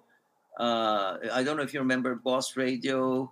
Uh, what what was RJ called before? Was it uh, anyway? There were some radio stations before in the '60s, Yeah. and uh, a cousin-in-law of mine, uh, the brother of my sister-in-law, uh, he passed already. Jimmy Labrador. He was a Mhm. surfer and he was a DJ, uh, and and he went to Oh. Amer- he went to AS. He was in Makati, wow. but uh, he used to tell me one. And you know who else was his erstwhile surfing buddy was GMA, if you can believe it. Uh, I don't know how. GMA, the former president. Really? Gloria was a surfer. Gloria used to surf. I don't know. I don't know. I don't know how good she was, but she would go out there and surf with the guys up in Lingayen. Wow. Holy shit. Can you believe that shit? I can't believe it, but hey man, shit. Yeah. Oh my god. See, I mean, I mean this is this is all this information is very it's treasure. It's treasure because it's it's part of Filipino culture that that's been forgotten, really. Yeah. It's been forgotten. It's been forgotten that the young kids now don't even know. They don't even know, man. And if they knew all of these stories, they'd be proud too. They'd be like, "Oh shit, we had our own palais." You know, we don't we don't have to bow down to other countries when it in regards to, especially when it regards to art and music, because we we hold our own. You know, Yeah, yeah. I mean, eh, there's nothing to be, you know, to feel like second class about. Exactly. Ever, ever. ever. yeah, Even, ever. even before colonization started, there the indigenous indigenous tribes, some deep their music and their art, man. It, it's just incredible, you know. Yeah, The, uh, the original people of the land, that you know, the First Nations. That's that's the real. Sh- that's the shit right there. yeah. That's know? the shit right there. it, yeah, it's like it's it's it's uh it it it it and and and and uh yeah it, it's just amazing to hear that all of that stu- that stuff happened and then and then of course you know they they did their own jesus christ superstar um oh, you know i I have a story about that. oh then, then, then go ahead go ahead Guess no name don't, well- they don't have to have names but No, no, I'm, I'm, I can I Okay. can give names for this one. Okay. Well, okay. th- now this time that I'm telling you about, I Mm. grew my hair already. So by Antipolo, my hair was down to here, no, right uh-huh. and I had a full beard. Wow So guess who was pegged and slated to play Jesus Christ in the musical? oh my god There was a production meeting, I remember, and Wa- Wally's uh, older brother, yeah I think his name was Dodi. Dodi, Dodi, yeah. Dodi Gonzalez. Uh, he was part of the production, you know, committee. Yeah, and there are all these other names I forget already. And anyway, um, uh, it, it so happened that the production meeting they were going to do all the the casting, right? Yeah. Oh, where's where's Tarzan? What happened to what happened to Bo? He got a haircut. Ah, oh shit oh man! this this was a couple of weeks. I got my visa to go to San Francisco. I mean, I got my ticket to go to San Francisco. So I had to cut all my hair. for the picture That what that was no the deal with my dad was rest in peace, dad. uh-huh. Uh, was you want a ticket? Well, you cut your hair, dude. I had to have my ticket to San Francisco. And I said, I told my man, that hair is gonna grow back. yeah I cut it from from freak style, right?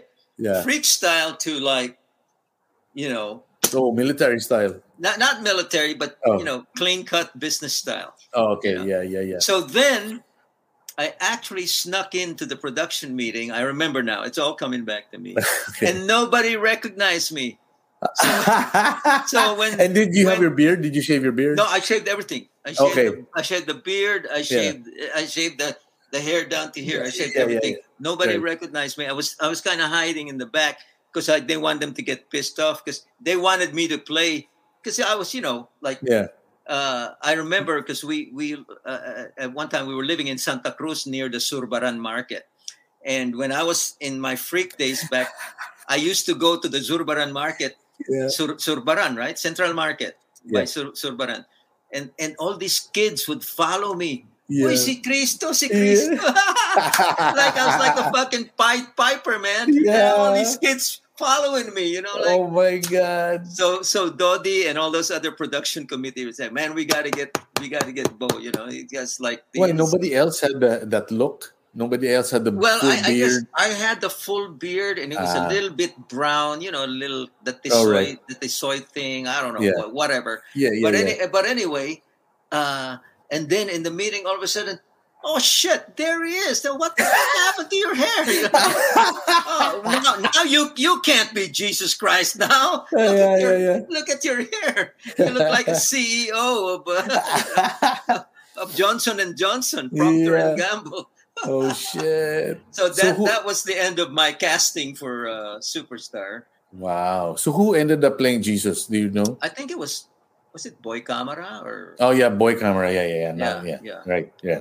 Yeah. Wow. And and then Juan and then Juan de la Cruz was the band, right? Or were they just were they already Juan de la Cruz there? Okay, or was so it just uh so that's that's that time you know when they were starting rehearsal, a production meeting.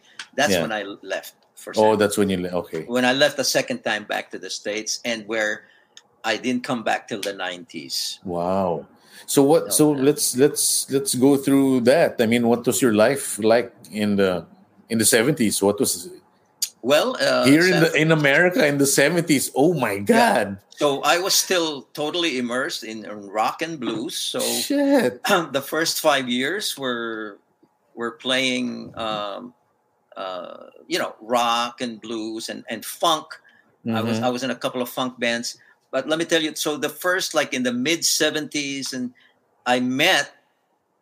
I got to tell you this story. You know Johnny Winter, right? The albino. Oh yeah. Uh-huh. Yeah, this guy, to me, is one of the underrated, Oh, dude. one of the hottest. Oh dude, he was He was a- shredding in the sixties. You know. He was an idol, man. I like. Yeah. He was a god for me, you know. Dude, one time, me and my my buddy, Manila buddy Eddie Salman, Eddie Soleta, he changed his name, but it's Eddie Salman from San Lorenzo. Mhm. we both were in San Francisco together. So we were playing. He was a bass player and I played guitar. Uh, one so one night I, I can't remember seventy. I think it was in seventy four or seventy five. We were in a club in North Beach, you know, San Francisco North Beach area. Yeah. Uh, and all of a sudden we look over a couple of tables. Who should we see but Johnny Winter? Oh my God. So we were Long, long white hair. long white hair. He's like, you know, the club is dark, so he appears Oh, blue, oh. not not white. Yeah, blue. Oh blue. wow. He looks Oh. like he looks like those. He looked like extraterrestrial, Yeah, like an alien. Yeah, yeah. like an alien. And Yeah. he was with a couple of guys in his band. I think the bass player and the drummer. Hmm. So so we we were fearless back then. You know, you know when you're young, you're just you know, Yeah. balls to the wall, right? Yeah. So we go chat him up. Hey Johnny, dude, I'm a big fan. You're just a great guitar player. Uh, uh, thank you, man. The guy was zonked. he was zonked out of his mind. So, um, so we're chatting him up. What, what are you doing after? Well, I don't know. Just, just, just hanging out. Hey, you want to come over to our, our flat? We had a flat in uh, uh, near Divisadero in San Francisco. You know. Nice. Uh, and he said, "Yeah, sure." I said, Oh, "Oh, shit. We, we got we got some uh, really good stuff. you know, like some Yeah. cat some cattail, you know, sticky, whatever. Yeah. oh yeah, yeah, I'm. I'm definitely coming over. so, dude, he Johnny Winter came over to our Oh. house, oh man. and uh, he brought his drummer with him. So there are two of them. yeah. So Ed, Eddie and I, like, I'm shitting in my pants, man. I can't really no fig, fig, figuratively, right? I Yeah, yeah, yeah, yeah, yeah. but, I can't. Uh, I can't believe this is happening. He comes to our flat, and then you set him up in the living room. I give him the guitar. I, I pick up my my guitar. It's just all Oh, acoustic, God acoustic damn, guitars. Padre. So I'm about two, three feet away with one of my idols, Johnny Winter. I'm about to jam with him, yeah. and he gets off a lick. You know, the guy is really zonked, right? Yeah, yeah, yeah. So I'm going. So I I, I start the back up. Boom, boom, boom, go, go, go. So he's Yeah. you know, he start. Yeah, yeah, yeah. He falls, he falls flat on his face on our carpet in the living Oh. room. Putang pare. The Oh. guy was so zonked that He he, passed just out? passed out. I guess he had done some other stuff, some Yeah, line, whatever, maybe, you know. maybe had some quaaludes or something. Oh, I don't, I don't know. I didn't. And, and then I, I said, "Holy shit, Johnny Winter's gonna die in our fucking. yeah. what are we gonna do? Yeah. we, will be, we'll be notorious in a, ba- we'll be famous, infamous in a bad way. Yeah, yeah, Yeah, yeah. those are the dudes that killed Yeah. Johnny Winter. No, so I, I looked. So we looked at the drummer. What's going on? Oh man, he goes. Uh, don't sweat it, guys. This happens all the time. You got you got a bucket. So we we, gave, we had a tabo, you know, in the Yeah. back, in the back behind the kitchen. So we get this tabo, fill it up with water. Yeah, that that's what's it. And he he just dumps the water on Johnny Winter, slaps him around a bit, and then after a few minutes, couple of minutes, Johnny comes to, "Uh, what happened? What happened?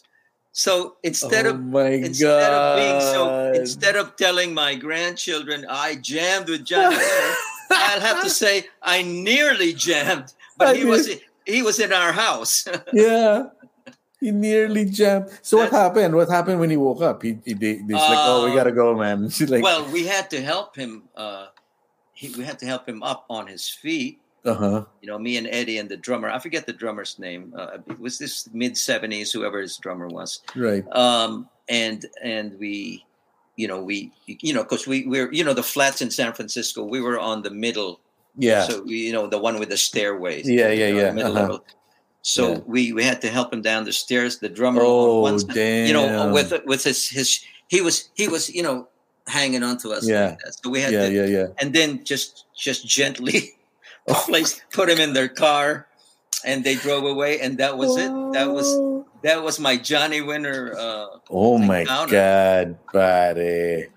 I'll never forget it, man. Oh my god, that is amazing. And of all people, Johnny Winter. Oh my god. yeah, it could have been anybody, right? It But could have been was- anybody. It was Johnny Winter, and and uh, he that guy was one of the hottest guitar players. Like Oh yeah. talk- Texas, he, he put Texas blues on the map, as far as I'm concerned. Yes. I mean, with all due respect to the uh, the OGs, yeah, Yeah. you know, um, but but he he was really something else, man. Uh, is, is, the- Ed, is Edgar still alive? I think he Edgar is. Winter, yeah, yeah, uh, Edgar, yeah, Edgar Winter's still alive, yeah, yeah. Yeah. Johnny Winter passed away Yeah, already, yeah, some, some some time ago. yeah. But- I re- yeah, I remember um, getting into Johnny Winter. Uh, I bought his Captured Live album. Oh man, It's it's a live album, and it's him in the front, you know, with this with the big elevator shoes, you know, the platform Yeah. shoes, right, and the right. and the and the the Firebird and the The- long hair. Oh, the Firebird, and then and I then the first the- and the first song is Bony Moronie. Oh, Oh. madam, madam, madam, and he's on fire. I can't. Oh yeah, When I was listening to the first time, it's like, wow, I did not know Johnny Winter could play like this, man. oh man, he, he I- was he was one of the greats. Truly, Yeah. truly one Yeah. of the greats. truly, But you know, he he never uh, got that super status status uh, like like like the others, you know. But yeah. Well, he never he never came out with a pop song. I think you know he never He- he because he was yeah. un, uncompromising. yeah, yeah. He was he was really pure blues. Al- al- you know. also, also, he had some substance issues. Um, ah, you know, Right. which kind of I think that kind of hampered his, oh, Uh, his you know. his reputation. his eh, well, or or just you know his sustainability. You know. Oh, right, right. Yeah, yeah. Yeah. Yeah, I remember the first time I I I saw Johnny Johnny Winter ever, you know, because when I was starting with Wolfgang and the band, uh, I would always my connection to the America would always be Guitar World magazine. You know, they have in the 90s they'd have these uh, magazine stores where you could buy any magazine that came out anywhere in the world. You know, it'd, be, be, it'd be so expensive, 350 pesos, but I would I would read all my music news from Rolling Stone magazine, Guitar World, you know, all the music magazines. Right. And and when I saw Johnny Winter, he was already older at the time, but you know, he looked he looked cool. He had a sleeveless black shirt, you know, with the tattoo sleeves, the cowboy hat, and the white hair. And I was like, "Who the fuck is this?" you know? No, bad, badass. Really, Badass. One, of, one of the OG badasses. I Yeah. mean, I, I, even though I jammed with him all of 27 seconds, uh, I will treasure that oh my gosh! forever. Yeah, You know, and, and Yeah, you- plus, you know, he, he, he was a very soft spoken. Um, Mhm. I mean, I, he, of course, he was pretty stoned that night, but yeah, he didn't come off like uh, anybody else with his stature, Wolf, Mm, yeah, would just tell me and, and Eddie, you know, who the fuck are you? you know, yeah. Like fuck fuck off, off. yeah. know? uh, Don't bother me. You know, this superstar shit, you know, this Yeah, yeah. attitude. But not him, man. He was just just like the guy at the next table. Yeah. You know what I mean? Just like a, a, a fellow rocker, a Yeah. fellow guitar player. You know what I mean? yeah, a yeah, yeah. A fellow musician, you know? Wow. That that's it, man. So down to earth, Wolf. I'm telling you, bro. It was fun. That's a fun story, man. Yeah. So so let's uh, no um Well, sorry. let's tra- let's tra- no no no we- I love it I love it dude I, no no no no I love it no I just want to transition to your Latin music. Ah, okay. Yeah, because because now we've established that you're a true blue rock and roller blues man. you love all that shit. Yeah, but now there's a different dimension coming. So, Mm. uh, around 1977, I'd been playing, you know, rock and R and B and blues. I got into R and B and soul. I was playing in Yeah. cover bands. You know, I had I had to make a living. Uh, I was going to school too. I went to music school at uh, um, uh, some com- junior college in Marin, Mhm. and uh, when I lived, so from San Francisco, I moved to Marin County across the bridge. Yeah. Uh, lived in Mill Valley and San Anselmo and San Rafael. and I, I got some stories there. I mean, I don't know. Oh, yeah, man. I got some more stories. Yeah. But anyway, I moved into this house full of jazz musicians in, uh, you know, after San Francisco. And they were, the guy, uh, somehow I got connected to somebody and they said, hey, somebody's moving out uh, of this room because everybody used to share uh, rooms, no? Yeah. I, I guess even now it's expensive. yeah. But but even then, even back then, Uh-huh. uh, you couldn't afford to rent a house by yourself, you know Yeah. Right. especially mu- especially musicians, right? So Yeah. so we had to, you know, so the, oh, there's this big house uh, in San Anselmo. There's a guy leaving because he's going on the road on tour, Mm. and the the room will be available like next week. And are you interested? So I said, yeah, I'll look at it. So I looked at it, and I, you know, nice house, nice room, you know, nice people. I said, who? So who was in this room? Oh, this guy, this guitar player. Oh, oh, I play guitar. So I said, and who? i- uh, What? He's going on the road. Who is he going on the road with? Somebody, uh, you know. Yeah. He's going on the road with Chick Corea. Holy shit.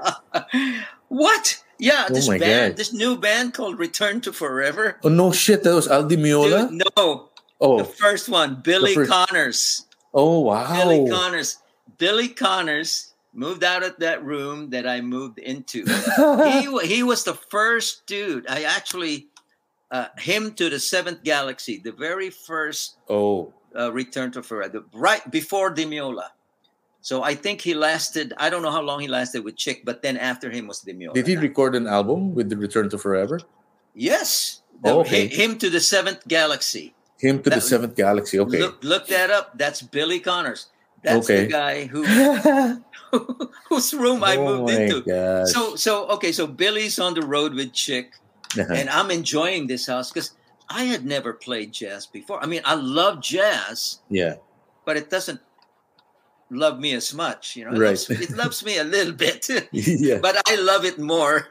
But anyway, everybody was a jazz musician. There was an upright bass player. Another story about that guy. There was a Mhm. trumpet player. There was a sax player, and there was a drummer. They oh were all, my they were, god. They were like in the same they were all house. in the same house. They were like Berklee cats, right? Back in the seventies, right? This guy. So the drummer Steve Josell, who lived in the the back room, he just came uh, out, finished, come out from Berklee. His classmate, pare, was Harvey Mason. wow. Yeah, it's Harvey Mason. Shit. So uh, he was a great drummer, but he was uncompromising. He didn't want to do any commercial shit. Just Oh, okay. and then there was a trumpet player from Seattle, just sort of like a, uh, you know, Lester Young type. Uh, yeah, I mean, uh, there were there were just these heavy jazz dudes, and they Yeah. taught me so much, man. I learned about jazz. I started doing jazz gigs when I lived there. I lived there for about three or four years. They started bringing me to the gigs. I was like the baby of the group. But then I, I I had to learn like baptism of fire, right? I, Yeah. I started uh, from from playing rock and funk and blues. I started. I learned how to play or solo over changes. You know, to blah, blah, da, da, da. Yeah, yeah, I yeah. learned. I had to. If I got the fake book, and I I learned how to play standards. So it was a very. And then one day, one day, somebody said, "Hey, uh, somebody's outside. Like Stanley Clarke was in San Francisco. He wanted to shoot some hoops, right? okay. So they came and picked up one- of the guys who lived in our house across, you know, in Marin. yeah. Uh, wha- I can't remember which one it was now. I think it was might might have been the trumpet player, but uh, because this was a drummer friend of Stanley, Stanley wasn't in the car. This was this drummer friend who had a Pinay or Mestiza Philam girlfriend, Uh-huh. named Jessica Hagedorn. Uy. She she was she wrote some books. She was a poet. Yeah. a great artist. Okay, Yeah. and and so this boyfriend was the drummer. It turns out for Weather Report. His name was Eric Gravatt. uh-huh. He was the guy driving the car, and I look outside. I look out the window, and Yeah. it's Eric, Eric Gravatt is driving the car, right? So he's the he's before Alex Acuna. Yeah, yeah, before. Yeah, okay, yeah, yeah, okay. he's one of you know they had quite a few. So Eric Gravatt Uh-huh. and uh, I, I forget which album it was. I, I sing the Body Electric. I forget. But Yeah. then his girlfriend Jennifer, uh, not Jennifer, uh, Jessica. Jessica Hagedorn, Yeah. and she she wrote a book called The Dogeaters. You know, Yeah. I But anyway, yeah. she was she was the girlfriend. So Uh-huh. they picked up the guy from my house, and then they went back to San Francisco to go shoot shoot some hoops with Stanley Clarke.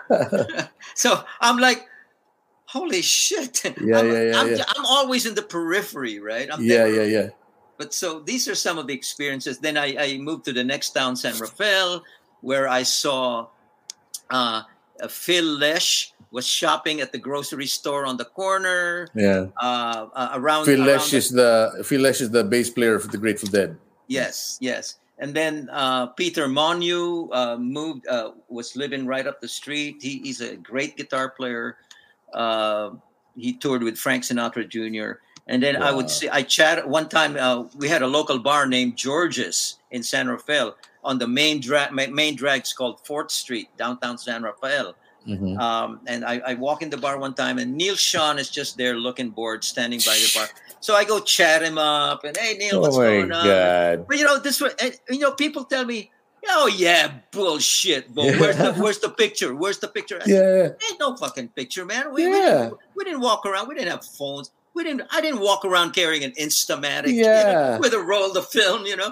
Take Yeah, and, that, it, it- and it wouldn't be cool to, to you- Neal you- Schon yeah, if he's like, "Hey man, what's up? Hey, can we picture?" And then you leave him. It's like Dude, that's dude, not you cool, just right? you just have to take my word for it, you know. yeah, exactly. So, so Neal Schon, and, and there's just a jam with some of the Journey guys up on Hmm. stage because they had live music at George's. So this is the kind of thing that was going on, you know, where, where- when I lived in the Bay Area. So wait, Now- when you were when, when you were living with those jazz guys, how how much jamming were you doing in the house? Every day, Oh fuck! every day. The bass, the bass player, he had upright. Did you was there a drummer in the house too? Yeah, the guy from Berklee, Oh, Steve shit. Josell. Wow. Okay. But but he had some later on some mental health issues. Uh-huh. He he threw his trap kits out outside the he was on the second floor. He threw it Oh out my the window. god. But anyway, let me tell you about the bass the bass player Yeah, yeah. who lived in the basement. The whole basement was his. He Wow, converted it into a room. He was an upright player. He had an electric, but he, he didn't like to play it that much.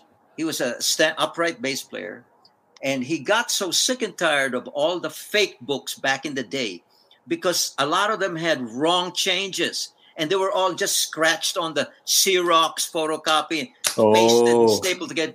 Oh, So he like got tablet tablature and, and stuff like yeah, that. Yeah, yeah. he got Yeah. so you know, you know the charts. The, the, Yeah, the charts. Yeah, and music chart. He got Yeah. so pissed off and frustrated with that that he's got this idea of compiling them and publishing them. You know, like a Mm-hmm. business venture. And he did it, and he called it the Real Book Series. Bam! He got. He hit it, man. He hit the. Oh, really? the jackpot. Have you heard of the Real Book? It is, you know, like the jazz No, no, no, I the haven't. But the real books here. his name is Chuck Sher, S H E R, Uh-huh. And he and then he branched off into the real Latin book, the Latin real book. so what's that? He, he he would notarize everything. He would Yeah, he he would he, no notate. Uh, notate. I mean, notate, no, it- it was- notarize. I, have, I have one right here. I'll show okay, you. okay. Um, because these, Notarize. Uh, these are the. Um, oh, I thought I had it. Oh, here- here's one. For example, Mm. the Latin real book. See, Oh, and then you have all the all the oh, those are all charts, the standards. yeah. Oh wow, Yeah, for- he for did Latin. that. He did all of this, man. His oh name my. is, this was my roommate, Chuck Sher. Uh Share Pub yeah, see, see Sher Music. Share Share. Okay. S Okay, C so H E that's the and then th- there's one for jazz, there's one for and Oh then my he, he God. al- he also published this. This one, the jazz. Jazz theory. theory These, these are classics. See.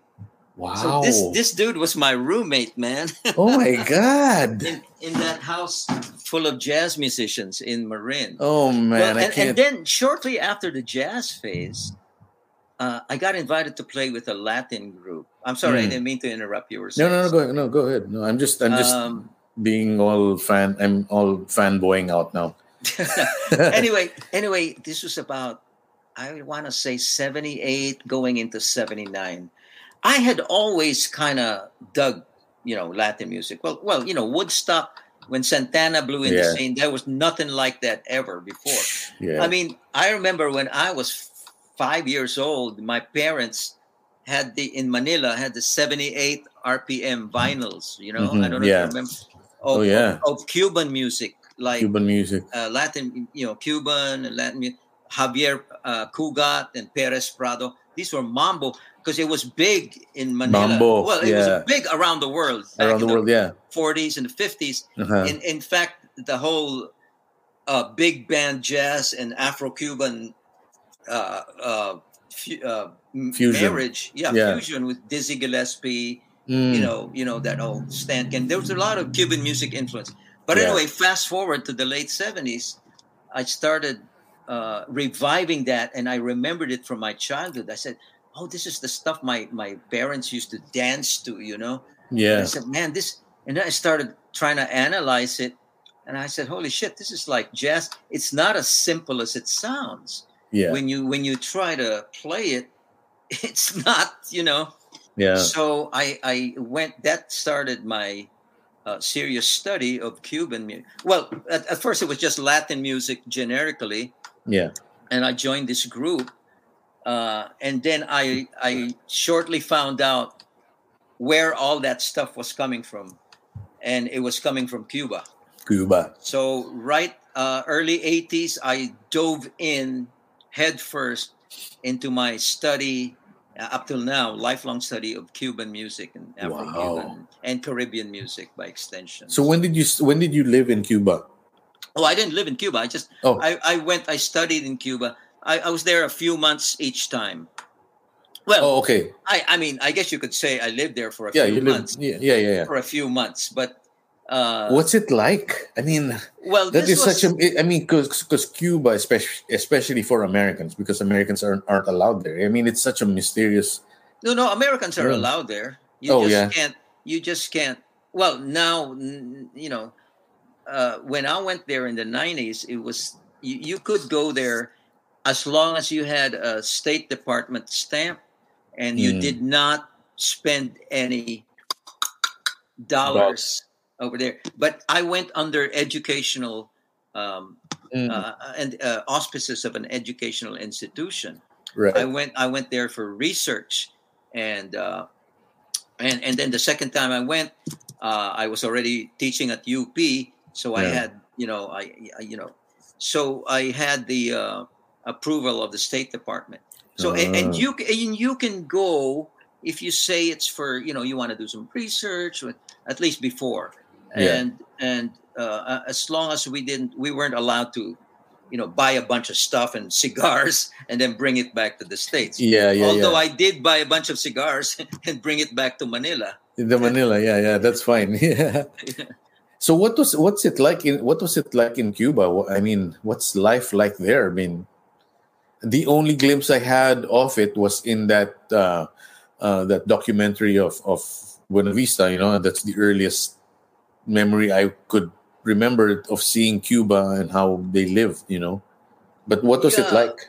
well um that's that's that's a really multi-layered question Question. So I'm Yeah, yeah, yeah. try to i'm gonna try to just I mean, your experience in your my experience. experience Yeah. was uh, since it was it was like uh, for me since I was really into the music into, into the culture it was like stepping into you know Mecca or or Mm, you know the, the holy land for for Latin music this was the Yeah. source this was the Yeah. source of all that stuff that I've been playing, studying, researching, and you know, grooving to.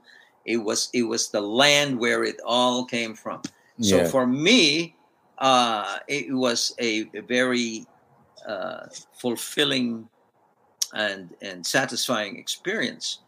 But however, Mm. I caught glimpses of how the Cubans actually lived, and they they made do with very little Yeah.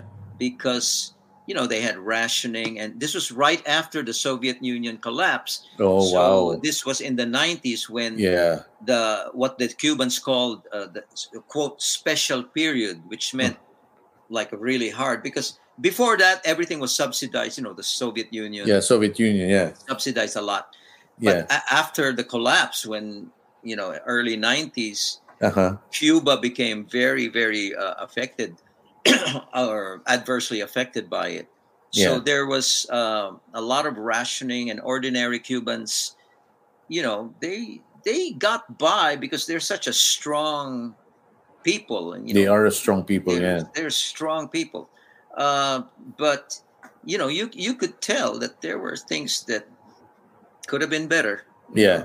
But yeah. cul- culturally and with the arts and uh, with education, things were, were strong. They were So okay. so so um what was it like for your uh did you go to class? Uh what yeah, it like? I, I went to what's called the ENA, which stands for the Escuela Nacional de Arte, which is the National School of the Arts. Mhm. I took some master classes there uh, for Cuban folklore, Cuban folkloric music, wow. and Afro Afro Cuban. did you do you know you, you speak Spanish, I'm assuming. Yeah, yeah. Did you did you know how to speak Spanish already? yes, Okay. I got by with the Cubans speaking Spanish. okay. So, uh, but anyway, the first time I went was through a uh, program, and they made it easier to get the State Department sanction or the the stamp, you know, permit. so you know, because you go as a group, but then after the master classes were over, after a few weeks, uh, we had the option and a lot, which I took. You know, people who wanted to stay longer Mm. took that option. So I Mm. took the option to stay longer and traveled around on my own a little bit and, and met made some Cuban friends and you know hung around a little bit longer. Uh, and then the second time I went a couple of years later, I was already teaching in UP, but it was under the auspices of the uh, um, the Anthropological Society of Cuba, Sociedad Antropológica de Cuba. Mm. And this time I didn't stay in Havana. I I, I went to the other out in the provinces, the more remote, you know, rural areas where heavy African culture still existed. And I met people whose grandfathers came from you know, slaves Came from Africa, came from. Africa. Yeah, they were still. I met this Wow. 94, 93 year old man, and he was telling me his grandpa was from Africa, and he still remembers his grandpa telling him Shit. stories coming he from Africa. Was he still totally black or was he already mulatto? a little bit mulatto. A little, bit, mulatto already. Yeah. Wow. In fact, this was the town where the, um, uh, the one I'm talking about, where I met this uh, old man. Mhm. Uh, it's a city called Matanzas. It's where Celia Cruz. In fact, this old man that I'm telling you about, as I'm Mm. looking around his house, I see pictures, and it's, it's this this this young black girl. Like, yeah, he must have been 14. I said, that's a really familiar looking face. It turns out it's Celia Cruz. Celia Cruz. when she was a teenager, when she was Yeah, really, yeah. really young in, in Cuba, you know, and uh, Oh, she was already, she was already she was already like a, a star when she was young. no, no, no, no, no. Oh. no. Before her stardom, she was Oh. still well. She could already sing. I mean, she was known around their, you know, their their barrio or. Oh, that whatever. was that was where she was from. Okay. yeah, wow. that's where she was from. Wow. She lived a couple of streets away, according to this old guy. wow. so I'm, I said, "Well, wonders never cease." yeah, I know, right? You know, dude, I should write a book, huh? Yeah, you should, man. I mean, I, I, mean, this is this is really good, man. This is good stuff. So, um, so you you you went to Cuba twice. The, um, you play congas too, right? You play Yeah. percussion. Well, I studied percussion in Cuba. That's where you studied percussion. Yeah. Because you're really good. You're a really good per, percussion player too. You know, Well, I mean, uh, when I in the Philippines in, in during the '90s when I lived there, yeah. I mean, there's so many great guitar players. I stopped Mm. playing guitar for ten years. I said, Okay. you know what? guitar players a dime a dozen here, and there's so many great guitar players. I, I'm just going to kick back. And besides, I've always, you know, after especially I came back from Cuba, Yeah, yeah, I got yeah. I got into percussion, and I got all my, my gigs were all percussion and some bass, you know, with my band in Havana. Yeah. But uh, I, I, I for ten at least ten years or more in Manila. I, I, I lived in Manila fifteen years when before I came back here to the, to the states. Oh, okay. Uh, from early 19, 1991 to 2006, 2007. Anyway, I, I had all my gigs were percussion, you know, congas and stuff. My gosh. I mean, did you did you know you had rhythm like that? I mean, per, I mean percussion rhythm. Yeah, well, I I always was attracted to the rhythmic aspect, especially even with guitar. And were you were you were you- were you comfortable on a drum kit? I I gee, I could kind of kick around on the drums, but not. Yeah. I wouldn't call myself a trap kit drummer. Okay, a- a right. drum kit. Okay. because that's a whole you know focus um, that's a whole focus study Yeah. you, you have to as you know you're a drummer right Yeah, yeah. you have to do that and study and, and, and work on it and you know for for for a long time Yeah. before you can call yourself i mean everybody can get on the throne and and do like four on the floor whatever i mean i can you know I, I can do a little reggae on it little Yeah. songo but you know little two No, two but I was just I, I was. I was just asking because since it yeah, since the congas came naturally to you, then you had you you had yeah rhythm. You, yeah you have rhythm, yeah yeah. You're not you're not you're not you know you you have the you have the swing. You know you have that swing. right I- Yeah. and and that's transferred to the guitar so now um, i'm playing i'm playing more guitar now uh, Mm, right. Yeah. I'm, I'm still playing percussion but the, the the nice thing is that the you know what i learned in cuba with the percussive percussion arts and the techniques and and, and the rhythms i now apply that to the guitar. Yeah.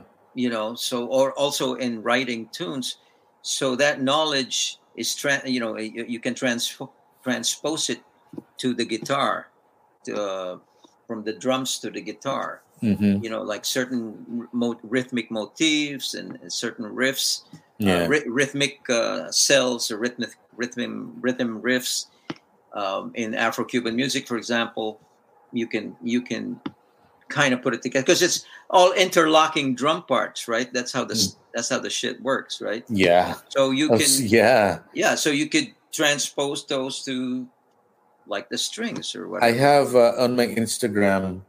I started following percussionists yeah. and uh, yeah, like timbaleros and congueros and Oh, and- man. yeah, Hey, it- you gotta- wow. You know about Pedrito Martinez, right? Um, I, I, uh, I don't got- know. I mean, You yeah, gotta follow this guy. This yeah, this Pedrito Cuba- Martinez. yeah, this Cubano guy, he, but Yeah. he lives in New York now. He's he's been in New York for a while.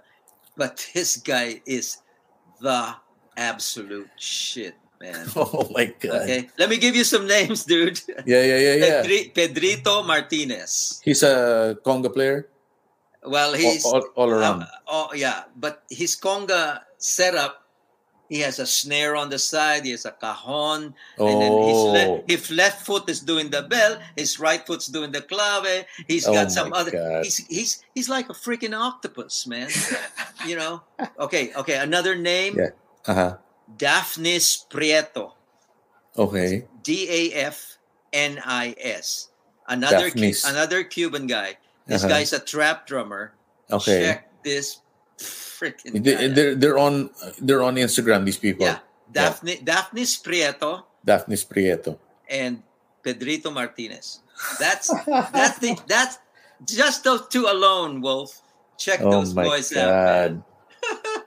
god! that's why that's why I, as soon as I heard Cuban music, that's it. This is gonna Yeah. be my life. This is Yeah. my life because at the end of my life, if I'm lucky, I'll have picked up, you know, maybe the tip of the iceberg. Oh my gosh! I can't even. It's like, uh, you know, I, I I have a friend, and then sometimes when you know pre-pandemic, we would go to his house, and uh, he has a lot of instruments, a lot of guitars, a lot of. And there's a conga set, and I would you know, I would set up the congas, and there were three congas. You know, he was he was a rich guy, so he had the full set. I'm like, wow, look, conga set. You know, three congas, and I would try and I try my best to to mimic because I, you know, and it's just like, no, I'm not doing it correctly. There's and then now that I see these guys on Instagram, it's like there are three tones with just you know just the high, the high, the ping ping, you know that that of the conga. There's three tones of that. I'm like, oh shit, okay, I, uh, I'm I'm I'm just gonna play. I'm just gonna play the djembe. it's much yeah, easier. no, no, it's it's a it's it's a lifelong. It's it's a discipline. Yes, it's hard. I And you know, uh, the thing I was used to rail about. Now I've mellowed out a little bit in my Yeah. uh, golden years. Yeah. Yeah. Uh, but you know, there's this misconception about drums. You know that anybody can just go up there and start banging away. Like, and I'll say, would you go up to somebody, or you know, a bandstand or wherever, and and get the saxophone from the guy No, and, and yeah. start playing it? Would you No. get? Would you do that with a violin? You wouldn't. You wouldn't even Yeah. do that with a guitar. Why are you doing it with a conga? Because that's a legitimate instrument that takes Yes. years and Exactly. years of study to Yeah. even play out. You know what I mean? I mean Yeah. that slap alone, that tone, slap tone. It took me, whew, a Yeah. long time to get. Oh, yeah. you know. I know, yeah.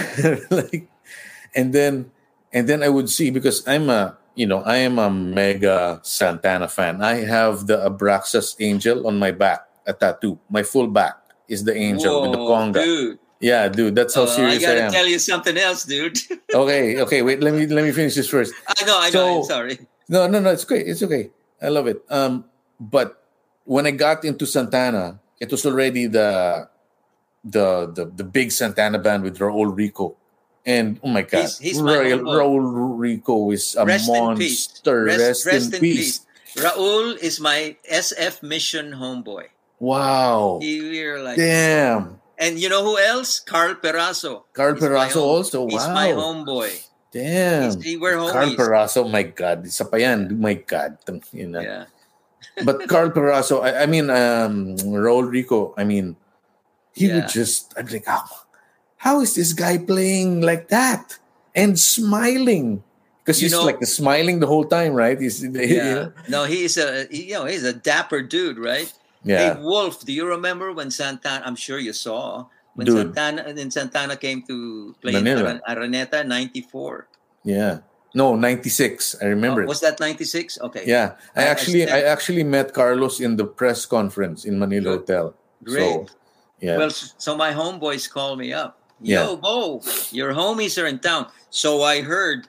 So, dude, we're, we're just so bored, man. You, 'cause they they they heard I, I was living in Manila at that time. oh, okay. So come pick us up. So I picked them up at the Manila Hotel. Nice. Carl and Raul. And Raul had a very um, interesting request. He says, "Hey, man, listen, bro. I, I, you know, that, that sightseeing. There's one thing because it turns out his dad was uh, he's Filipino Polish.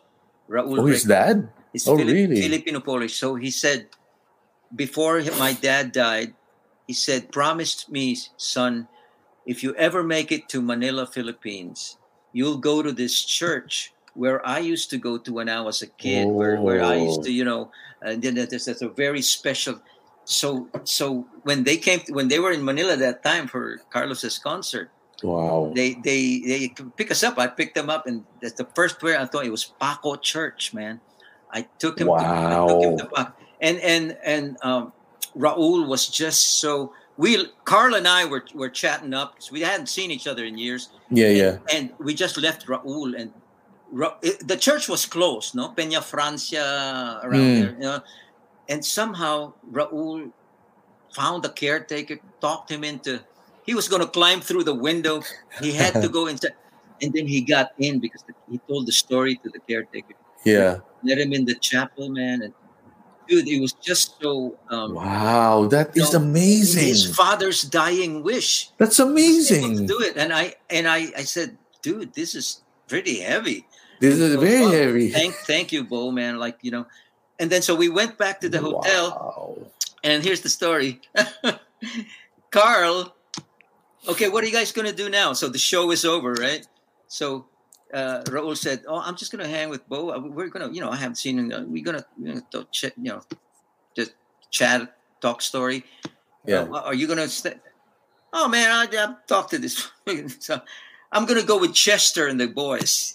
So Chester Thompson, right? Chester Thompson, yeah. Yeah. So so they they get into this coaster. So we're in the lobby. So where are you guys going?